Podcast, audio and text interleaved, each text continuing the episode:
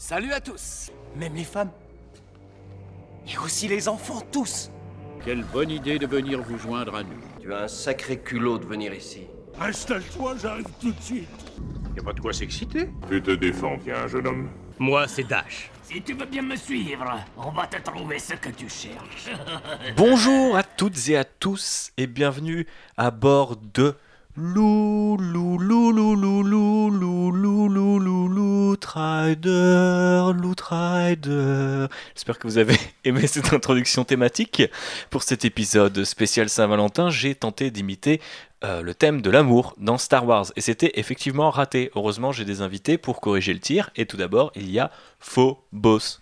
Bonjour, Ça va ou quoi ça va très bien et toi Contente d'être de nouveau à bord de l'Outrider Je suis ravie. Pas de points euh, sur Galaxy's Edge aujourd'hui. Désolé. Je suis moins ravie. Ok.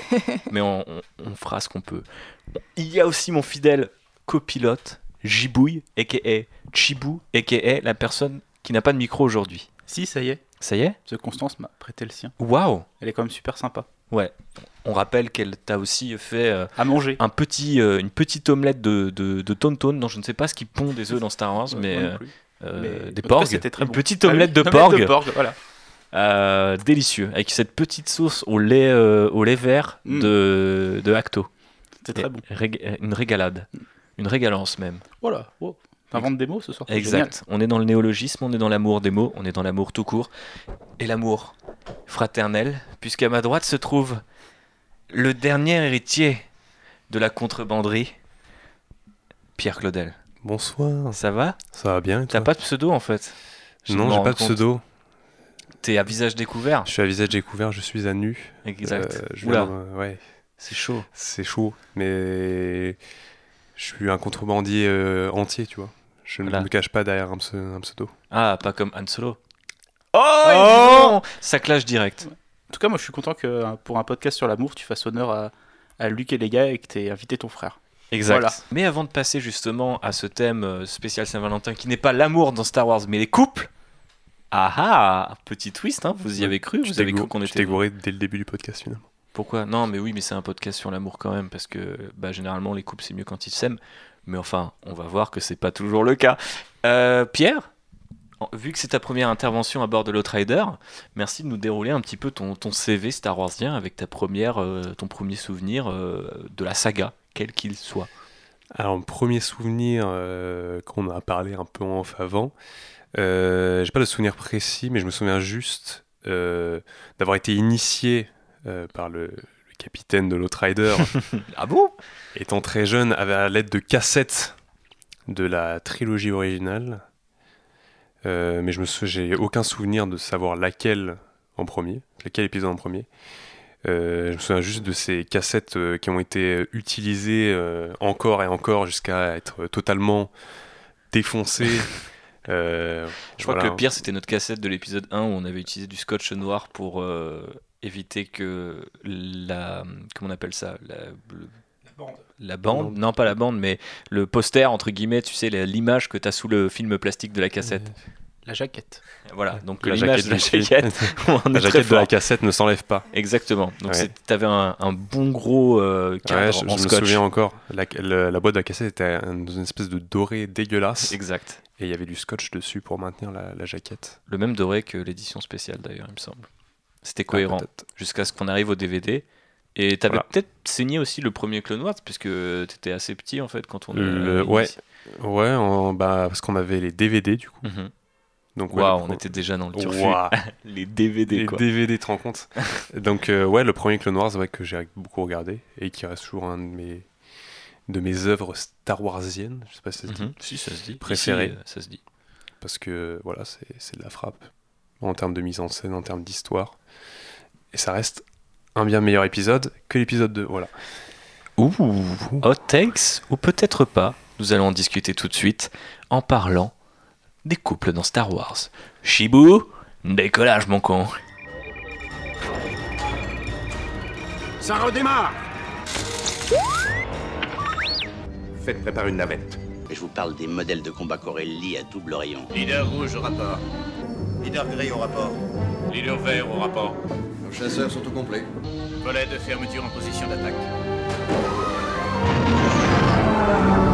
Puisque nous sommes très originaux à bord de l'Outrider et que nous aimons les plans bien huilés, ceux que quand ils ratent, vous pouvez vous les carrer quelque part. Si vous aimez Die Hard, cette référence est beaucoup trop longue, mais nous allons commencer avec la prélogie, puis on va aller dans la trilogie, puis on va aller dans la postlogie, euh, juste après un petit détour par euh, l'univers non canonique, et qui est légende en français, et qui est, parce que après tout, et est c'est de l'anglais, euh, Legends, hein, outre-Atlantique, ou outre-Manche. Et on commence tout de suite avec un très gros morceau, puisque on est dans la chronologie Star Wars, et donc ça commence avec la menace fantôme, qui nous introduit Chouette. une relation assez étrange entre Anakin Skywalker et Padmé Amidala, qui va évoluer ensuite dans l'attaque des clones, un petit peu dans cette euh, saga euh, animée dont parlait Pierre tout à l'heure, qui est Clone Wars, puis dans la revanche des Sith. Mais ça, vous le savez.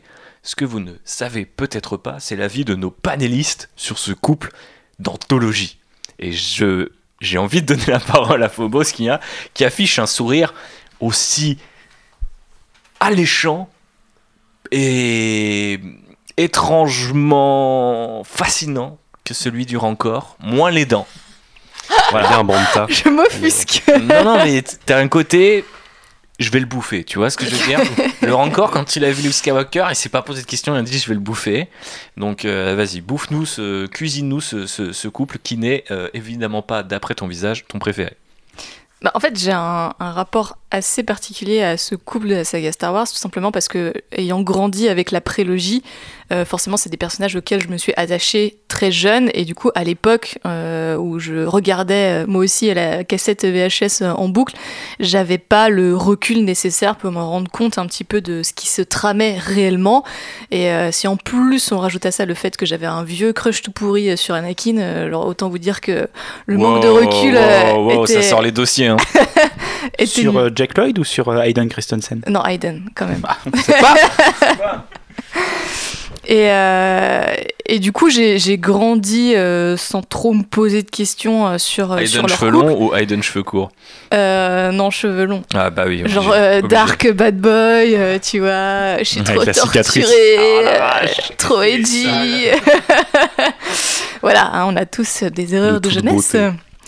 Et euh, même si je trouvais qu'effectivement, enfin, c'était quand même un peu bizarre la manière dont ça se finissait dans le 3, etc. Et vu que j'ai continué à les re-regarder en grandissant et plus récemment, euh, on se rend compte qu'en fait que la relation est, est très bizarre dès le premier épisode. Et alors dans le 2, c'est festival. Enfin, il y a Padmé qui exprime d'ailleurs euh, verbalement euh, le fait qu'elle est dérangée par l'attitude d'Anakin, quoi. Qu'elle lui dit arrête, tu te mets mal à l'aise, euh, parce qu'il est tout le temps en train de la regarder avec un petit regard en point de pervers. mal à l'aise, euh, mal à l'aise à cause du jeu d'Aiden Christensen Ça c'est possible aussi, mais bon, euh, Nathalie Portman ne brille pas non plus euh, par son interprétation euh, dans la prélogie. Hein, euh. On a revu quelques scènes, euh, c'était quand hier, avant-hier, euh, c'était pas, c'était pas trop ça. Hein, elle était pas vraiment dedans. De toute façon, elle l'a reconnu euh, après. Mais ouais, la, la relation est, c'est étrange qu'on essayé de nous vendre ça comme étant le couple parfait. Dans, dans l'épisode 2, il y a ces passages où tout le monde se moque, euh, qui sont euh, hyper romantiques, genre ils se roulent dans l'herbe, Est-ce qu'on a hihihi, essayé de ils vendre font des le truc pique-niques. comme le couple parfait? J'ai plutôt l'impression qu'on essaie de le vendre comme une espèce d'histoire tragique, tu vois. On sait que tu peux trouver tour à tour, euh, et en faisant moi-même mes recherches sur, euh, sur l'internet et euh, dans mes souvenirs, que le couple est inspiré soit de la mythologie, donc tu as ce côté un peu coup de foudre au premier regard. Il limite aussi un petit peu ce côté dérangeant, non pas qu'Anakin ou Padmé soit un dieu qui aille enfanter, tu vois, un simple être humain, mais il y a quand même un côté très, très bizarre dans le fait que lui, c'est l'élu de la force et qu'il est beaucoup plus jeune qu'elle, notamment dans le premier épisode. Enfin, pas, peut-être pas beaucoup plus jeune, mais plus jeune en tout cas. Tu peux aussi dire que c'est inspiré, c'est souvent ce qu'essayent de défendre les gens par rapport à la prélogie de euh, la poésie lyrique ou la chanson de jazz qui inspirait Lucas, c'est tu vois dans l'expression pure des sentiments en mode il parle de la mort, de l'amour, de la politique dans un chant, tu vois.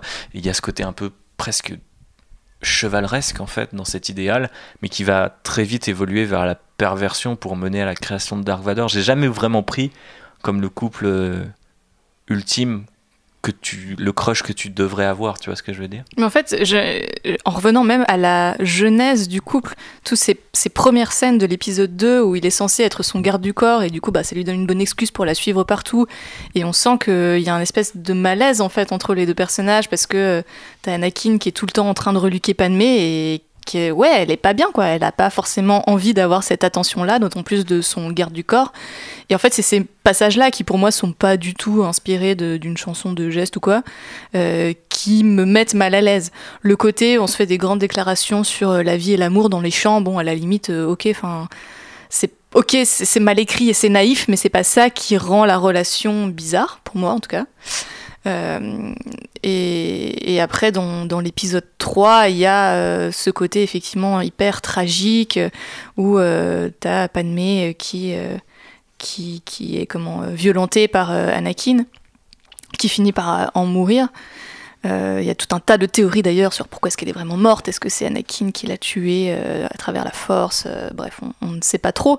Mais tu as ce côté tragédie qui se met en place que, que je peux comprendre. Et, et dans le même temps, il est dommage parce qu'il relègue en fait le personnage de Padmé à ce, ce destin de femme enceinte qui finit par mourir euh, euh, des mains d'un homme. Enfin, c'était pas, c'était pas forcément ce qu'on attendait pour le personnage et pour la, la relation en fait entre, entre les deux persos. Après ce, ce long discours, est-ce que l'un de vous deux, messieurs, a quelque chose à, ajouter? Quelle est par exemple, toi, ta perception par rapport à ça? Euh, Toi, Pierre, qui l'a découvert à une autre époque et qui, du coup, était aussi encore ado quand The Force Awakens est sorti, puisque tu n'avais pas 18 ans. Et oui. Et donc, je peux le dire. Et euh, en tant que euh, le gage millénial de ce podcast, je, je te pose la question. Tu vois, moi je trouvais que, même comme tu disais par rapport à côté très, euh, très poésie et tout, je trouve que c'est un côté très, enfin c'est un peu con comme comparaison, mais très euh, tragédie shakespearienne un peu, Mhm. dans le côté euh, où, euh, enfin ça fait très Roméo et Juliette quoi, c'est t'as le couple qui, euh, Qui peut pas qui exister. peut pas exister techniquement parce que t'en as un qui est un Jedi et qui doit, qui doit se, se- maintenir à des principes et l'autre qui est une sénatrice, une reine et qui euh, peut pas parce que bon déjà c'est un Jedi et parce qu'elle a des devoirs euh, qu'elle doit remplir. Donc ça fait très, ça fait très Roméo et Juliette euh, dans, dans ce- cet ordre d'idées. Mais c'est vrai que après, en termes, je pense que le problème c'est l'écriture hein, parce que c'est la partie avec le sable. Bon, c'est pas-. Il fallait qu'on le name drop. voilà. Il fallait que ce soit name Il drop. fallait que ça arrive, mais non, mais je pense que le problème c'est peut-être l'écriture. Après, euh, peut-être le jeu des acteurs aussi. En fait, c'est peut-être peut-être que- la, la façon dont c'est fait qui est le problème, et pas l'idée peut-être que, Lucas en avait finalement. Ouais, je sais pas. Après, euh, les deux se mélangent un petit peu à partir du moment où se mélange aussi euh, à la fois. En fait, ce qui est assez étrange, c'est que la chute du côté obscur d'Anakin, enfin, le fait qu'il s'enfonce dans cette direction, correspond aussi à sa début de relation avec Padmé. Donc il y a aussi une idée un peu, un espèce de rapprochement qui se fait, qui est assez étrange. C'est-à-dire que, bon, au départ, c'est son garde du corps, il est un petit peu chelou, etc. Puis euh, ils apprennent à se connaître quand ils vont en exil sur Naboo, puis ils essayent de sauver Obi-Wan parce que c'est tous les deux, enfin, c'est un ami commun. Et on retrouve aussi cette dynamique de triangle amoureux dont on reparlera dans la trilogie originale. Donc il y a un peu plus de tension qui est développée, puis Anakin va tuer les Tusken, puis c'est un peu le moment où elle décide quand même de le soutenir, alors que le mec vient de faire un truc vraiment chelou, tu vois, des animaux. Il vient de faire un génocide, mais bon. Voilà, ça Il passe. est beau gosse, donc ça va. ça va. Finalement. Avec le recul, Puis, Anakin. puis ils étaient un peu dégueulasses les Tusken. Ouais, voilà. Donc euh, il y a quand même un, tr- un truc assez étrange là-dedans. Et puis euh, je pense Constance le soulignait pas mal quand tu revois euh, aujourd'hui la menace fantôme, euh, dont on reparlera euh, en mai, dans un épisode spécial, euh, tu, tu sens vraiment le côté, même si tu le savais pas nécessairement à l'époque, même si je pense que les gens n'étaient pas non plus euh, dupes, euh, c'est la mère de Leia genre au sens littéral du terme dans l'univers mais aussi euh, dans la façon dont elle est écrite le fait que euh, se déguise en servante qu'elle prenne le lead qu'elle soit à la bataille etc un truc qu'elle fait encore vite fait dans le 2 parce qu'il se retrouve dans l'arène mais c'est un peu parce qu'elle a voulu. D'ailleurs, c'est elle qui a voulu sauver Obi-Wan, si je me souviens bien, et pas Anakin, parce que d'un coup, il est en mode non, non, euh, Obi-Wan, faudrait pas qu'on vienne le chercher. Et puis ça s'efface complètement dans le 3, aussi parce qu'on lui fait comprendre qu'elle est enceinte, et donc une femme enceinte. euh, bah, elle reste à la maison, hein. c'est comme ça. Mais euh, c'est vrai que c'est un, petit peu dommage. Après, des séries comme la deuxième série Clone Wars ont pas mal ramené justement qu'est-ce que fait Padmé pendant la guerre des clones, quelle est son influence et de politicienne sur tout ça.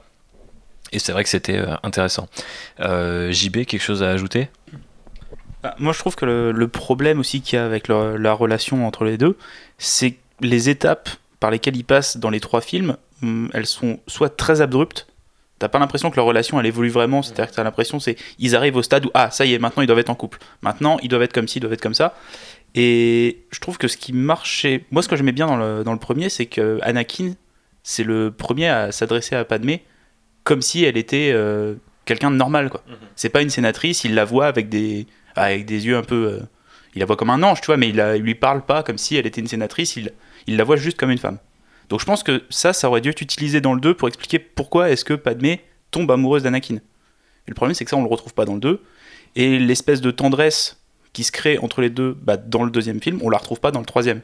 Parce qu'ils sont directement dans le conflit, alors qu'elle elle est enceinte et Anakin qui a déjà viré un peu vers le côté obscur et qui est beaucoup plus agressif et qui lui parle comme une merde quand même dans le 3. Et je trouve que ça manque en fait de liant sur l'ensemble de la relation, qu'on est vraiment que sur des étapes et des points clés. En fait, on a beaucoup de mal à se projeter dans leur couple. Alors que, par exemple, on, va, on va en parler aussi, euh, euh, Han et Leia est un peu plus relatable, même si c'est aussi un couple problématique sur certains points.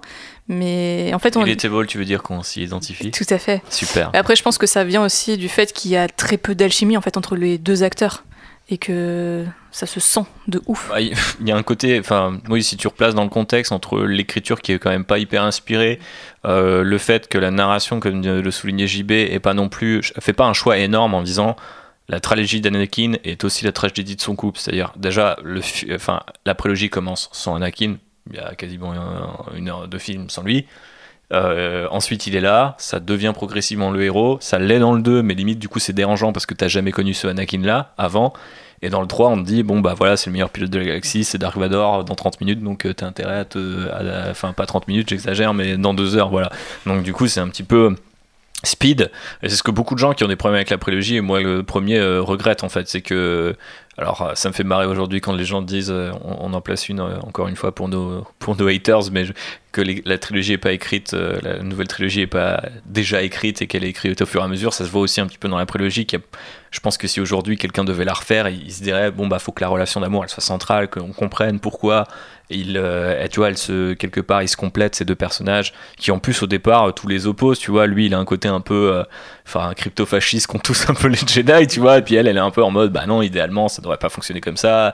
Et en même temps, c'est deux, personnes qui apprennent vachement l'un de l'autre. Et tu le vois aussi dans des trucs, euh, que ce soit la première ou la série, la seconde série Clone Wars, je trouve, euh, arrive à jouer aussi beaucoup plus sur le côté un peu sweet, euh, un peu euh, mignon de leur relation. C'est, moi aussi, je, je commence à utiliser des mots anglais. Mais euh, je me souviens notamment dans, la- dans le Tartakovsky, euh, cet épisode où euh, Anakin pense qu'il est traqué par une espionne et en fait c'est Padmé qui essaye de se déguiser pour le voir alors qu'il est en mission. C'est un truc un peu peut-être un peu niais pour certaines personnes qui nous écoutent mais moi j'avais trouvé ça super bien même si c'est juste un petit moment à l'échelle d'une toute petite série. Euh, mais je trouvais que ça, ça prouvait en fait qu'il y avait cette complicité qui me manque pas mal en fait dans la prélogie. Bah pareil, dans, dans cette série-là, il y a le moment aussi au début où Anakin il part avec son vaisseau, et juste en fait il se regarde, lui est dans son vaisseau, elle elle est dans son espèce de palais, et juste ils posent chacun la main sur, le, sur la vitre, et c'est un moment de tendresse qu'on n'a pas en fait dans les films. Un échange juste entre les deux où il se passe rien, ils se disent rien, mais ils se regardent et ça suffit à voir ce qu'ils ressentent l'un pour l'autre. je suis pas d'accord il y a quand même la scène de la poire Les origines de Snoke, c'est pas ça Ouais, c'est ça, c'est, la pile euh, et Snoke. Euh, effectivement, voilà. Et puis, bah, on passera sur euh, tout ce que vous savez déjà, le côté un peu euh, creepy slash stalker d'Anakin, euh, qui euh, a créé quand même un, bah, une belle série de mèmes. Et en fait, euh, enfin c'est assez marrant parce que j'ai vu un tweet là-dessus hier. euh, Je crois que c'est euh, Doug, s'il nous écoute, on le salue, qui a expliqué que ces derniers temps, les studios balancent un maximum de films, quitte à ce que ça devienne des mèmes. Tu vois, ils se disent, bah c'est pas grave, c'est un impact culturel comme un autre.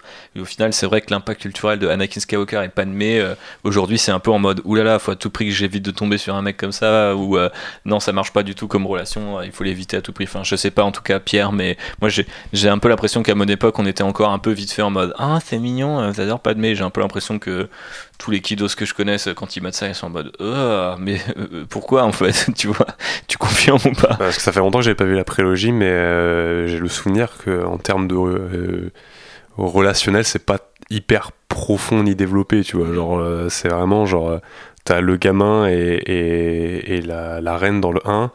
Après, le 2, ouais, c'est vraiment genre, c'est son garde du corps, il la stalk un peu, mais au final, bon, allez, euh, il est quand même mignon, ça passe. Et puis le 3, c'est un peu la dégringolade. Mhm. Il y a toujours ce truc aussi qui m'a toujours gêné du fait que, genre, euh, Nathalie Portman, elle a genre. euh, elle a genre 16 ans dans le 1, elle est censée en avoir 12, tu vois. Mhm. Et, et Anakin est censé en avoir 9. Et après, dans le 2, c'est toujours la même actrice, mais là, t'as Hayden Christensen. Ça Mhm. Ça m'a toujours perturbé, en fait. Parce que t'as l'impression que elle, elle grandit pas, et t'as l'impression que lui, il a pris 20 ans d'un seul coup, tu vois. Ouais, c'est clair. Mais c'est ça la formation de Jedi, mon petit Pierrot. Euh, donc là, on vient de parler du couple emblématique. Enfin, je pense qu'on a à peu près fait le tour. Et donc, on, on- on voulait, enfin, en tout cas, moi, je voulais présenter un couple un peu challenger euh, qui nous a été euh, pas mal suggéré euh, sur les réseaux sociaux, celui de Obi-Wan Kenobi et de notre amie Satine Kryze, Kryze, je ne sais plus comment ça se prononce exactement, qui est la duchesse de Mandalore dans la série Clone Wars et qui apparaît à partir du premier épisode, non, du douzième épisode, pardon, de la saison 2, donc pas du tout le premier, euh, qui, pour la petite anecdote, est d'ailleurs le- la première apparition de John Favreau en voix euh, pour euh, voilà j'envoie un petit clin d'œil à, à- à- à Phobos de votre part. Euh, en tant que Mandalorien alors lui euh, pas exactement dans le même camp puisque notre amie Satine était une pacifique et qu'elle dirigeait un peu en gros euh, les nouveaux Mandaloriens pour une rénovation de cette société un petit peu fondée sur des castes guerrières. Elle était plutôt en mode non moi mon truc c'est la négociation. Donc c'est assez étrange parce que du coup on se retrouve musclée, finalement. la négociation musclée, exactement. Mais euh, on, se retrouve en fait dans un paradigme qui est le même que Anakin et Padmé, puisqu'en fait on a une politicienne euh, pacifiste, euh, plus ou moins pacifiste, qui se retrouve euh, protégée par un Jedi qui cette fois est Obi-Wan, et euh, ça donne quand même une relation qui est euh, bon qui a aussi le, luxe via la série d'être un peu plus développé, de proposer plus d'étapes, etc., comme euh, suggérait euh, tout à l'heure, mais euh, développe quelque chose de, man- de mandalorien, effectivement, un peu platonique, c'est ça que je voulais dire, donc à peu près rien à voir, mais euh, et d'assez touchant. Enfin, en tout cas, moi j'avais trouvé que c'était un des. C'est vraiment l'un des arcs euh, qui, je crois, en saison 2, euh, m'avait le plus plu euh, de Clone Wars, et puis aussi relevé un petit peu le niveau et l'intérêt que pouvait développer la série. Par contre, c'est vrai qu'à l'époque, ça me choquait un petit peu, dans le sens où quand tu sors de ta euh, prélogie qui venait tout de suite de se terminer, imaginez qu'Obi- qu'Obi-Wan puisse avoir lui aussi un petit peu contourné les règles, même sans aller aussi loin qu'Anakin. Ça, je sais pas si ça dénatu- dénature vraiment le personnage, mais c'est vrai que pour moi, ça, ça, on, parlera aussi d'autres Jedi par la suite, mais du coup, on arrive à un truc où, euh, je sais pas, on arrive à un impératif de narration où au final, les gens se rendent compte que, bah ouais, à un moment, un love interest, euh, ça crée du conflit, ça crée des enjeux, etc. Et du coup, bah, si les Jedi sont toujours seuls euh, et qu'ils n'ont pas d'apprenti ou qui, euh, enfin, qui sont pas tentés par un truc, c'est pas très intéressant. Ce qui rend bah, justement les, méchants de Star Wars généralement bien plus emblématiques au premier coup d'œil. Quelqu'un veut ajouter quelque chose là-dessus? Vous l'avez vu? Ça vous intrigue ce que je raconte? Je ne sais pas. Moi, je l'ai pas vu, ou alors je m'en souviens pas. Je me souviens de pas grand chose de la deuxième série Star Wars. Enfin, en tout cas, l'arc sur Mandalore, je m'en souviens pas du tout. À part euh, la lame noire. euh, Oui. Dark Saber. ouais, Mhm. de Privis là. C'est ça. Mais je pense que c'est parce que je, je regardais la série en tant qu'enfant, du coup je ne je m'intéressais qu'aux trucs stylés de la série. donc, Une épée noire. donc euh, un, un, un Boba Fett euh, avec une armure grise et, euh, et un, et un sabre laser noir, euh, ça me hypait beaucoup. Ok. Mais du coup, euh, je me souviens pas du tout euh, de ce perso, à vrai dire. Et par rapport à Obi-Wan et la thèse que j'avance Bah, ça fait un peu redite aussi, surtout. Mhm. Ça fait, ça fait toujours euh, Ah, vous devez pas faire ça. Mais, Mais on va voir d'ailleurs, j'espère que. les règles sont-elles pas faites pour être brisées finalement? Ouh. Alors moi, j'ai pas du tout regardé cette série-là parce que je la trouve moche. Voilà. Wow. Mais le, effectivement, le fait qu'Obi-Wan il est quelqu'un, ça, en fait, ça banalise un petit peu la, la relation d'Anakin avec, avec Padmé, quoi. C'est parce que ah bah en fait, c'est pas le, c'est pas le premier Jedi à, à finalement. Ouais, puis c'est pas le à dernier non plus. hein. Voilà, donc. Alors que tu pourrais dire que bah, sa relation avec Padmé, elle conditionne le fait aussi qu'il tombe du côté obscur. Alors bah en fait pas du tout. C'est juste que bah, les Jedi, euh, on leur dit qu'ils ont pas le droit d'avoir une meuf, mais en fait ils peuvent. C'est juste que c'est un petit con en fait finalement. C'est pour ça qu'il est tombé du côté obscur. Et c'est là où on peut greffer une nouvelle fois une pub vers euh, le, la- le vidéo essay de c'est Pop Culture Détective, c'est ça?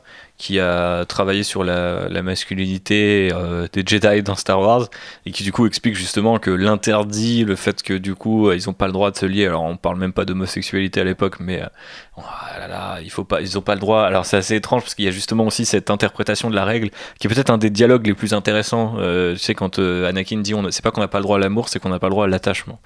Et du coup, euh, genre, c'est un peu, genre, déjà un peu pervers, mais en même temps, je trouvais que ça. ça- je, me souviens que c'est une réplique qui m'a toujours marqué. Et c'est vrai que, bah, du coup, euh, l'histoire de Obi-Wan dans, dans Clone Wars rappelle aussi euh, un petit peu la, façon dont tu peux, comme, comme Pierre le suggérait, déformer ou briser les règles. Après, c'est assez marrant qu'on retrouve un petit peu les mêmes patterns dans Star Wars au niveau du couple, et notamment celui-là de ouais, je suis Jedi, mais bon, j'adapte un peu les règles quand ça m'arrange, parce que pourquoi pas. Et Constance aime me faire s'installe tranquillement dans la banquette du cockpit. Euh, donc voilà, on va passer vite. hein, si euh, du coup euh, vous n'aviez rien à rajouter, je vois que Constance fait un nom de la tête comme un petit porg très mignon. Voilà, voilà. Il fallait quand même qu'on ait quelques mentions honorables avant de passer à la trilogie originale, car on ne saurait oublier Shmi et Clegg Lars par exemple. Alors, qu'est-ce que ça vous inspire, Shmi Skywalker et Clegg Lars? Parce que ça aussi, c'est quand même, ça en tient quand même une sacrée Je crois que JB avait quelque chose à dire. JB. Bah, quand j'ai relu le programme tout à l'heure, je me suis rappelé qu'en fait, c'est un mec qui a acheté une esclave et qui après on a fait sa femme. Donc bon, c'est pas non plus terrible comme relation. Après l'avoir libéré quand même, il faut, il faut, le, il faut le préciser. Il est tombé, tombé, il est tombé, il est tombé amoureux d'elle euh, dans les shops de Watteau. Il s'est dit vas-y, euh, t'es en train de faire faillite, je te rachète ton esclave et puis euh, ça sera ma femme, tranquille. Et puis il était en chaise roulante, pouvait plus travailler, enfin il avait besoin de quelqu'un quoi. c'est tragique. Bah en même temps c'est tragique et en même temps j'ai toujours trouvé que c'était quelque part aussi, euh, enfin. Tu vois, euh, notamment, euh, je trouve que l'aspect tragique de An- Anakin et Padmé, ça marche pas du tout. Par contre, l'aspect tragique avec sa mère, bon, ok, c'est vu mille fois. Mais quand il revient, il apprend qu'elle est vivante, qu'elle est plus esclave, etc. Tu te demandes déjà pourquoi il a pas fait, il a pas fait des recherches avant. Mais du coup, il découvre cette espèce de nouvelle famille. Enfin, tu vois, c'est que c'est fucked up, tu vois, comme situation. Tu te dis, waouh, mais t'arrives sur ta planète natale, euh, ta mère, elle était esclave, elle a été revendue, il y a un mec qui l'a mariée, elle s'est fait enlever par des Tusken, faut aller la sauver. Enfin, tu te dis, alors, oh putain, heureusement que j'arrive aujourd'hui parce que euh, demain, elle sera morte. Et, c'est ce qui arrive. Mais euh, ouais, il y a un côté, euh, là aussi, en termes de couple, on est dans un certain idéal. hein, que qu'on ne saurait reproduire en, euh, de nos jours puisque l'esclavage n'existe plus euh, en tout cas dans notre pays euh, grand bien nous fasse mais c'est quand même assez assez étrange je ne sais pas JB t'as l'air très inspiré Non, non, mais moi j'ai toujours vu ce moment dans le dans la- l'attaque des clones pour justifier en fait l'existence bah, de Oncle Owen et de Tante Beru quoi, par rapport à Luke quoi. C'est ah oui ah mince on avait oublié dans le dans la menace fantôme qu'après il avait plus d'attache sur Tatooine. Bon bah on va lui remettre un bout de famille quoi. Ah, en même temps euh, ça aurait très bien pu être juste Obi-Wan qui euh, le- abandonne le gamin à une famille de fermiers qui l'a sondé avec la force et dit ok ils ont l'air euh, ils ont l'air sympas. Bon bref. Euh, rien à ajouter sur nos, nos amis Schmidt Skywalker avec les Glars a priori. Euh, je voulais parler de Rui et Jobal Naberi. Qui sont-ils? Vous les connaissez? Moi, je sais. Constance oui ne répond pas. Moi, je ne les connais pas. Ok C'est quoi C'est encore un Jedi qui tombe amoureux euh, Ah moi j'ai aucune idée de qui sont ces personnages. alors ce sont les parents On doit faire un, on doit faire un, un test ou pas? On doit, on, doit- on doit deviner? ouais vas-y Ok, est-ce qu'il y a un Jedi dans le couple? Non Attends, T'as dit que c'était les parents de quelqu'un? Oui Merde. C'est un personnage de la prélogie. Parce que je peux pas laisser trop de blanc dans un podcast, il faut que je parle. Donc un personnage de la prélogie dont on vient de parler, qui est potentiellement au Sénat, potentiellement habillé en blanc à un moment et un crop top à cause d'un gros tigre dans une Ah. arène. Ok, Ouais. je vois. Donc les parents de Palpatine c'est ça, exactement. Palpatine en crop top dans l'arène. Non, ce sont bien sûr les parents de Padmé Amidala. Parce que oui, j'ai fait mes recherches et je me suis dit, mais dans la prélogie, il y a quand même ce couple de parents qui nous est présenté dans cette scène, dans ces mêmes deux scènes coupées.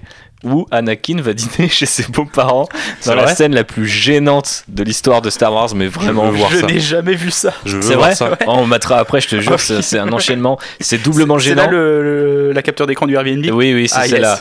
Et avant ça, il y a une cuisine et euh, un- un- tiens, une vraie embrouille de famille à la française euh, sur la politique et tout. C'est quand même assez, assez des gilets jaunes et tout. c'est c'est c'est assez dingue. Non, mais alors, mais par contre, moi j'ai appris un vrai truc. Moi, je me suis dit, elle s'appelle Palmé Amidala parce qu'un des deux membres du couple s'appelle Amidala, tu vois. Et il se retrouve que non, c'est Rui et Jobal qui sont, euh, du coup, bah, c'est euh, leur nom de, du, du, du papa de Padmé est Naberi. Et c'est vrai que ça, Padmé Nabiri Amidala, euh, tu le vois passer deux, trois fois dans les encyclopédies ou que sais-je. Donc Amidala est techniquement un titre qu'elle a choisi, comme on pourrait dire la reine, euh, je sais pas, euh, enfin, ou les papes par exemple qui prennent un prénom. euh, Oui, mais la reine d'Angleterre, en fait, quand elle arrive au pouvoir, ou le roi d'Angleterre d'ailleurs, ils choisissent un nouveau prénom. D'accord. Et la reine Victoria, elle s'appelle comment du coup? Stéphanie Bref, c'était une colle pour nos amis euh, britons. Euh, N'hésitez pas à nous répondre en commentaire de ce podcast afin de créer l'interaction et de générer les tunas. Euh, voilà. Euh, Est-ce que j'en ai oublié d'autres? Parce que là, en fait, je me dis quand même, on est déjà très deep cut dans l'histoire. Euh, et ben, on pourrait aussi parler d'un couple qu'on voit à peu près 10 secondes à l'écran, à savoir Brea et Bale Organa. Eh bien oui, parce que bon, ils sont quand même sympas, ils vivent dans leur montagne tranquille, dans leur gratte-ciel plutôt joli. Alderaan, c'était pas mal, hein. franchement, les gars, vous auriez Ouais, pu choisir. con. Franchement, euh, pff, sais, elle aurait dû dire Tatooine, tu sais, il y a que des esclaves et des gangsters. hein. Pff, au pire, per- enfin bref, là, on rentre dans des Ouais, mais le film aurait été très court. alors. oui, effectivement, mince. Euh, bref, euh, effectivement. Imagine, elle aurait dit Dagobah. tu sais. Boum, plus jamais Yoda. Mais non, le mec il survit.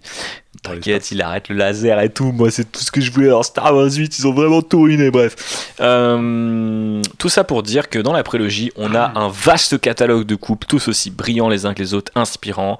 Ils nous motivent au quotidien à nous dépasser pour nos chairs et tendres. Et donc, on va aller vers la trilogie originale pour trouver peut-être à peine plus de swag. Et on commence bien sûr avec le couple emblématique Han Solo et Leia Organa.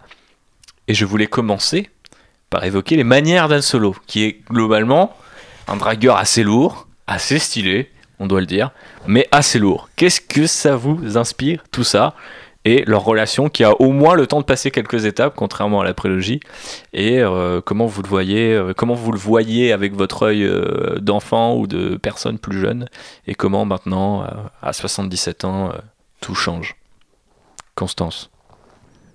Bah, je pense que c'est un couple, un des couples les moins problématiques de, Star Wars, euh, même s'il y a quand même des, petits moments un peu euh, gênants où effectivement euh, Han Solo est parfois un peu brusque, y a visiblement euh, un peu de soucis parfois avec la notion de drague consentie, parce que on, sent que Princesse Leia est pas toujours très à l'aise quand il la coince dans un couloir de son vaisseau.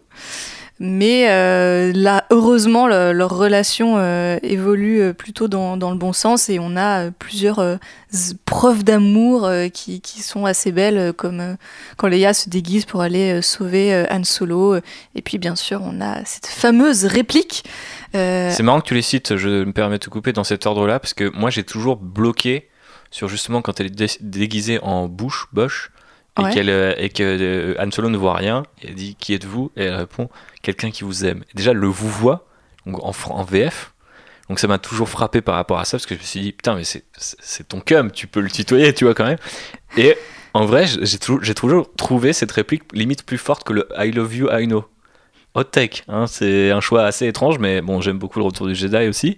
Mais c'est vrai que j'ai j'ai toujours trouvé que c'était hyper euh, euh, presque fort parce que lui, ça pourrait être n'importe qui, il voit pas, etc. Et parce que le I know, c'est vraiment une réplique à la Han Solo en mode genre Eh, jusqu'au bout, je suis un crâneur, tu vois. Alors que là, il est en situation de détresse, tu vois, et c'est elle qui vient le rassurer. J'ai toujours trouvé ça super mignon. Mais Bref. oui, c'est aussi très mignon. Mais euh, je, je faisais surtout référence à cette réplique parce que, notamment, c'est celle qu'on retrouve partout dans le merchandising et que euh, Disney ne se gêne pas pour l'exploiter. On l'a bien vu à Disneyland, il y a des pins euh, I Love You Anno, les t-shirts et tout. donc voilà, c'est ce qui est resté en tout cas euh, dans la mémoire collective. Mais je suis d'accord, cette réplique est très mignonne aussi. Réplique euh, du coup euh, travaillée par, retravaillée par Han Solo avant le Han Solo, Harrison Ford, ça y est, on les distingue plus, avant le script, donc pas tout à fait improvisé comme le dit la légende, mais en plus en mode tiens, j'ai re- j'ai retapé un petit peu, je pense qu'on peut aller là-dedans. Et Irving Kreshner, le réalisateur de l'Empire contre-attaque, a toujours dit pour moi c'était la scène d'Harrison Ford. Donc euh, je l'ai laissé faire ce qu'il voulait, mais il me semble qu'il a dit plus tard que lui il aurait pas fait comme ça et Lucas non plus n'aimait pas. Enfin, en gros, personne n'avait aimé cette scène qui est devenue culte. Ce qui est assez marrant. Enfin, personne, j'exagère peut-être un peu, mais à la base, ils n'étaient pas vraiment convaincus par l'idée. Et euh, notamment euh, par rapport à la liberté que, que a laissée à Ford, ça a créé, a priori, sur la suite du tournage, énormément de tension entre Harrison Ford et Carrie Fisher, parce qu'elle supportait pas qu'il lui, il lui ait donné tant de liberté sur cette scène-là, qui était pour elle aussi sa scène, parce que quand même, ça se joue à deux. Euh, et donc, a priori, ça a été un petit peu source de bisbis, mais euh, potentiellement, euh, il y a Anguille sous roche, Constance, et quelque chose à raconter, une petite anecdote sur tout ça quand même. Euh, oui, qui se passe avant, avant l'Empire contre-attaque. Euh, qu'on a appris il y a peu, en fait, il y a, il y a seulement euh, quelques années, où Carrie Fisher a révélé, a révélé dans son livre euh, autobiographique qu'elle avait euh, eu une petite aventure avec Harrison Ford, alors que à l'époque lui-même était marié. Euh, mais voilà, pendant le tournage, Ah bien, pendant le tournage, ils, ils ont fini par se draguer un petit peu et dans le Harrison tournage Ford, d'un Nouvel Espoir, hein, je, je rappelle. Ouais, Harrison Ford a, a fini par conclure. Donc voilà, ils ont euh, passé euh, quand même, euh, on le comprend à demi-mot, euh, quelques mois au moins ensemble. Des espèces de vacances un peu chelou. Mais bon, Harrison Ford à l'époque d'un Nouvel Espoir, c'est quand même autre chose qu'Aiden Christensen. Ah bah, on, on ne peut pas, on ne peut pas jeter la pierre à Carrie Fisher. exact. Euh, ok. Quoi d'autre en dehors des scènes emblématiques et de tout ce qu'on peut imaginer de iconique désormais avec le couple quelque part on, on raconte plus grand chose en fait enfin la postologie a amené une nouvelle pierre à l'édifice on en parlera dans cette partie là donc je vous demande de réserver vos pensées tout de suite mais euh, je sais pas qu'est-ce que est-ce que ce couple vous parle? Est-ce que vous vous êtes identifié? Est-ce que vous avez des petites anecdotes à nous raconter? Pierrot tu kiffes Han Solo et, et Leia J'adore Han Solo. Je veux être Han Solo quand je serai grand. ok Bon, j'attends toujours, mais euh, ouais. Bon, ça va, t'as encore un peu, t'as encore un peu de temps. Euh, j'attends qu'on invente euh, les, a- les vous, vaisseaux savez, spatiaux. vous savez combien ils avaient d'écart euh, quand ils jouaient justement cette relation, puisqu'on parlait des écarts entre les acteurs et Sept les ans. personnages Hein? 7 ans. Une dizaine d'années au moins? 14. C'est vrai que ça rajoute aussi un petit peu à, à certains moments de malaise qui peuvent survenir. Voilà. Euh, JB Euh, bah non mais moi le premier Star Wars que j'avais vu c'était le retour du Jedi. Donc en fait j'ai la première vision que j'ai c'est quand ce couple là bah, ils sont entre guillemets déjà ensemble. Ensuite j'ai vu l'épisode 4 et seulement après le 5 donc j'ai toujours connu la relation. Pour moi ils ont toujours été ensemble en fait. Et même quand j'ai vu après les premiers films j'étais ah bah quand est-ce qu'ils vont tomber amoureux? Quand est-ce que ça va se passer? Donc pour moi c'est un couple qui était très naturel en fait dans Star Wars. Je l'ai toujours connu en fait. J'ai toujours connu Star Wars où ils étaient ensemble donc j'ai pas grand chose à ajouter par rapport à ça effectivement, maintenant, quand on reprend euh, avec un esprit un petit peu plus ouvert et, et un peu plus éveillé la, la manière qu'a Han Solo de draguer Leia, il y a, il y a quelque chose à dire, mais bon, ça passe, c'est Han Solo. On lui en veut pas. Après, ça reste quand même euh, l'un des couples les plus naturels dans Star Wars, enfin l'un des plus normaux entre guillemets quoi. Mhm. Il n'y a pas de, de tragédie maudite euh, ou Bah, il y a l'enfant par la suite, quoi, mais. ouais, mais bon aussi, euh, voilà, fallait mieux l'éduquer aussi. Après, ça arrive, les... si tu le ramènes à la sa normalité, les couples qui se séparent à cause de leur enfance, ça arrive souvent. Voilà, tu vois. Peu un- effectivement. c'est un peu un couple normal dans. dans Et puis surtout, euh, quand ton enfant il essaie de tuer son oncle, au bout d'un moment, tu fais ouais, bon, on va peut-être euh, se calmer un peu. Oui, alors on sait que la vérité est un peu plus complexe que. Hein? Bon, bref, Star Wars 8. Moi, je suis du côté de Luke, voilà. Team Kylo, ok. Waouh, vous êtes trop dark. Euh, team neutralité, team Yoda. Euh, très bien, très bien. Euh, je voulais rajouter un truc sur Han Solo et Leia, mais j'ai complètement oublié, donc ça me reviendra peut-être plus tard. Et je voulais passer du coup à un couple challenger qui, une nouvelle fois de plus, une nouvelle fois tout court en fait, nous vient du côté de l'animation. Hera Syndulla et Kenan Jarus de Star Wars Rebels. Euh, couple qui est un petit peu affiché lui aussi comme euh, étant en fait tout de suite un couple, mais ils ont quand même très longuement joué sur la corde jusqu'en fait la dernière saison et le dernier épisode avec Kanan. Donc c'est quand même euh, sur le long run, mais il y avait quelque chose de touchant là-dedans aussi parce qu'ils ont mis alors quelque part ils ont une famille, ça c'est un des le côté Fast and Furious de Star Wars Rebels, c'est cette famille, le- le- l'équipage du Ghost dont s'occupent euh, Kenan et, euh, Hera. Très clairement dans des rôles maternels ou paternels. Et Donc tu devines tout de suite qu'ils sont ensemble, mais techniquement tu ne les vois jamais ensemble ou de manière très discrète et très dans des références très subtiles. Tu peux comprendre qu'ils étaient ensemble à un moment, mais qu'aujourd'hui ils se cachent un petit peu ou qu'ils ont mis des distances et qu'ils ont placé leur devoir avant leur couple, tout en ayant une famille, ce qui est quand même euh, assez euh, extraordinaire. Et c'est aussi pour ça que j'aime vraiment beaucoup euh, ce- cette re- relation-là, qui a peut-être aussi, on en reparlera dans la période post-logie, une importance pour la suite de Star Wars en tant qu'univers. Et je sais pas, moi juste m'avait touché en fait dans la saison euh, 4 euh, où bah, tout se déploie et au final tu as enfin un énorme euh, payoff à ton setup qui a duré euh, quand même plus de 3 saisons. Euh, c'était pas trop tôt, mais je sais pas, c'était beau. Je crois que Phobos était la seule à avoir vu Rebels à cette table, bien sûr, en dehors du, capitaine, Captain Speaking. Euh, ouais, je pense que c'est un des. Enfin, c'est un couple moderne dans Star Wars qu'on a pu avoir avant la, la postlogie. Et, euh, et ouais, c'est un beau couple euh, où ils nous ont mis le doute jusqu'à la fin. Est-ce qu'on allait euh, les voir s'embrasser? Et oui, ils finissent par se faire un petit bisou. Et ouais, je pense que c'est un couple qui est aussi hyper intéressant parce que les deux personnages sont, ont vraiment le temps de se développer dans leur indépendance et du coup leur relation a d'autant plus de, de valeur en fait. C'est aussi pour ça qu'on attend des trucs comme The Mandalorian et aussi d'autres séries Star Wars. En tout cas, de mon côté, euh, c'est parce qu'on a un média, une narration qui est pas la même et qui va peut-être permettre justement d'outrepasser certains archétypes typiques de Star Wars. Et je pense qu'on pourra les dresser pour le sujet qu'elle couple à, la conclusion de ce podcast. Mais très clairement, on a encore une fois euh, une commandante badass de l'Alliance rebelle qui, enfin, sort avec un, enfin, tu vois, un, un- un militaire qui sort avec un Jedi, ce qui est pas non plus hyper original dans l'histoire de Star Wars, euh, qui vont avoir des enfants. Moi, j'ai jamais vu ça. Jamais vu Ah non. Non, ça te dit Pas rien. souvenir. Ah ouais, en Par fait. contre, me- Par contre, dans Rebels, parce que j'ai pas vu Rebels, mais c'est. Est-ce que c'est le premier couple qui est montré ou c'est pas deux humains? C'est Ah, bien bonne possible. Je, pense que t'en as dans Clone Wars Ouais. avant. Mais euh, on va Bah, dire en tant que personnages principaux, Ouais. euh, c'est- sûr que c'est eux. Si t'as des fins de personnages de premier, Mm. de premier tout cas, rang. c'est la première fois qu'une Twi'lek est montrée avec des vêtements. C'est vrai, et c'est un progrès. C'est vrai. Spécialiste, euh, JB spécialiste de l'ancien univers étendu et euh, qui a toujours bloqué sur Dark Talon et, et- et autres. Mais en même temps, euh, qui lui jetterait la pierre On va passer au monde des spin-offs avec notre ami Rogue One que certains euh, autour de cette table aiment peut-être moins que d'autres. Euh, mais je voulais parler d'un petit concept qui, au passage, pourrait peut-être euh, éduquer nos amis de l'Internet et amateurs de cinéma en général, euh, même si je crois que le terme vient du comics à la base, euh, le concept de stuff into the fridge et comment on peut l'appliquer à Galen et Lyra Erso. Phobos, c'est le moment militant, donc je te laisse la parole. Euh, Est-ce que tu veux que j'explique en quoi consiste le stuff into the fridge? Ouais, avec pot- et ensuite en l'appliquant à cet exemple, Ok. ce que je viens de dire.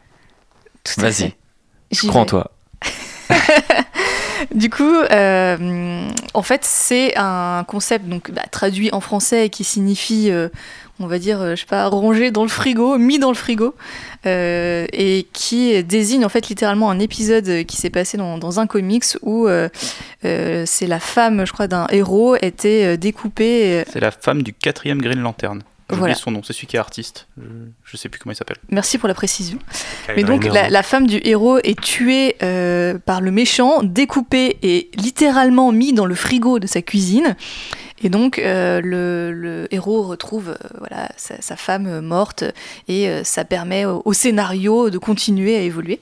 Et donc en fait le Stuff into the Fridge ça désigne ce sacrifice des personnages féminins pour faire avancer les, et donner des motivations à un héros masculin. C'est quelque chose qu'on retrouve énormément dans la, dans, la pop culture. hein. Vous pouvez chercher sur Google, il y a des listes entières d'œuvres qui utilisent ce, cliché. Ces femmes tuées pour le scénario. C'est ça. Et euh, au début de Rogue One, c'est un petit peu. euh, je viens de me rendre compte qu'en fait, c'est une sorte de très particulière de Stuff into the Fridge, puisque c'est un personnage féminin tué pour la motivation d'un autre personnage féminin, davantage que d'un personnage masculin. Oui, mais en même temps, on peut euh, argumenter le fait que la mort de, de Lyra euh, fait que Galen rejoint de nouveau les rangs euh, de l'Empire. Mhm. Donc on- voilà, ça, ça, ça donne des motivations justement à ce euh, héros masculin. Est-ce que c'est pas génial cette scène? Toi t'as déjà vu euh, la mère, rien à voir, mais du coup euh, il dit à Krennic, elle est morte il y a quelques années, et tu sais d'un coup tu viens de bugger en mode genre ah est-ce que c'était peut-être la sœur de Jyn Erso et tu comprends que euh, en voyant la gueule de Krennic euh, il a compris lui aussi que on se foutait de notre gueule et de la sienne. J'ai toujours beaucoup aimé cette scène dans Rogue. Ok, donc voilà, on a présenté le concept de Stuff into the Fridge et à quel point euh, peut-être on peut s'en passer de nos jours, ça pourrait être sympa. Puisque c'est quand même un, trope, un archétype, une construction scénaristique qui est un peu trop répandue. Dans il y avait potentiellement un autre couple, cela dit, est-ce qu'il est mieux on ne sait pas. Est-ce que c'est vraiment un couple? On en a discuté en off avant. Mais euh, aussi pour revenir sur. Ah, euh, Pierre m'a coupé la parole. Super. bah, Excuse-moi, je me permets. C'est pas grave. L'écoutille de sortie par là. Très bien, j'y vais. Non, mais pour revenir sur, le, sur les parents de Jyn Erso, c'est quand même un couple normal finalement. Ouais, euh, oui. C'est pas. On voit d'ailleurs vivre à Coruscant euh, dans un petit, temps d'un petit Ouais. flashback. C'est, ils sont, ils vivent dans, dans l'Empire, ils sont tranquilles. T'en as un qui bosse, euh, enfin qui fait des, des super armes, qui détruisent des planètes. Bon, ça c'est autre chose. Mais, Mais qui à la base, euh, le- Voilà. euh, d'ailleurs, euh, l'idée, enfin le métier de Galen Erso, c'est de, il me semble, de trouver des énergies renouvelables. Et il se Ouais. trouve qu'en détournant ces technologies, euh, l'Empire euh, pense pouvoir utiliser les cristaux Kyber pour en faire une arme. Et d'ailleurs, Krennic est, euh, me semble, si euh, je me souviens bien du roman Catalyst, qui est le préquel à Rogue One, et euh, en fait euh, l'un de leurs amis, comme il peut avoir des amis de la famille euh, très proches euh, des, des- Ça se trouve, c'est le parrain de Jyn Erso, on le sait pas. peut-être pas à ce point, mais en tout cas il y a une relation un peu plus filiale en fait entre les deux personnages, si je puis dire. Est-ce qu'on peut embrayer sur Cassian Endor et, et, et Jyn Er- Erso? Cassian Endor, le personnage préféré de Jean-Baptiste Ballier, et Jyn Erso, euh, un personnage que j'aime bien, mais qui alors déjà, est-ce que c'est un couple? La question se pose parce que techniquement, il n'y a pas de bisous. Où commence le couple? Là aussi, c'est quand même un petit peu euh, stupide comme question et j'ai pas envie de rentrer dans ce détail de si t'as touché avec la langue, c'est que... Bref. Euh, moi, Cassian Andor et Jyn Erso, il y a quand même une tension qui est affichée tout au long du film, qui n'est pas forcément, qui est pas forcément consommée euh, par euh, bah, tout simplement un tir d'étoile noire qui l'empêche de le faire, mais euh, on a quand même cette espèce de, de, de, longue scène un peu à la Nicolas Winding Refn où ils sont tous les deux dans l'ascenseur. Il y avait un petit côté drive en mode ah là là, la lumière change autour d'eux et c'est comme s'ils étaient in love, mais ils savent très bien qu'ils vont se prendre un super canon dans le fion et que ça va pas faire du, du bien. Juste pour un truc, tu, tu penses qu'il y a de l'amour dans la scène d'ascenseur dans Drive? Il éclate quand même la tête d'un type avec son pied. Ouais, mais juste avant, il l'embrasse.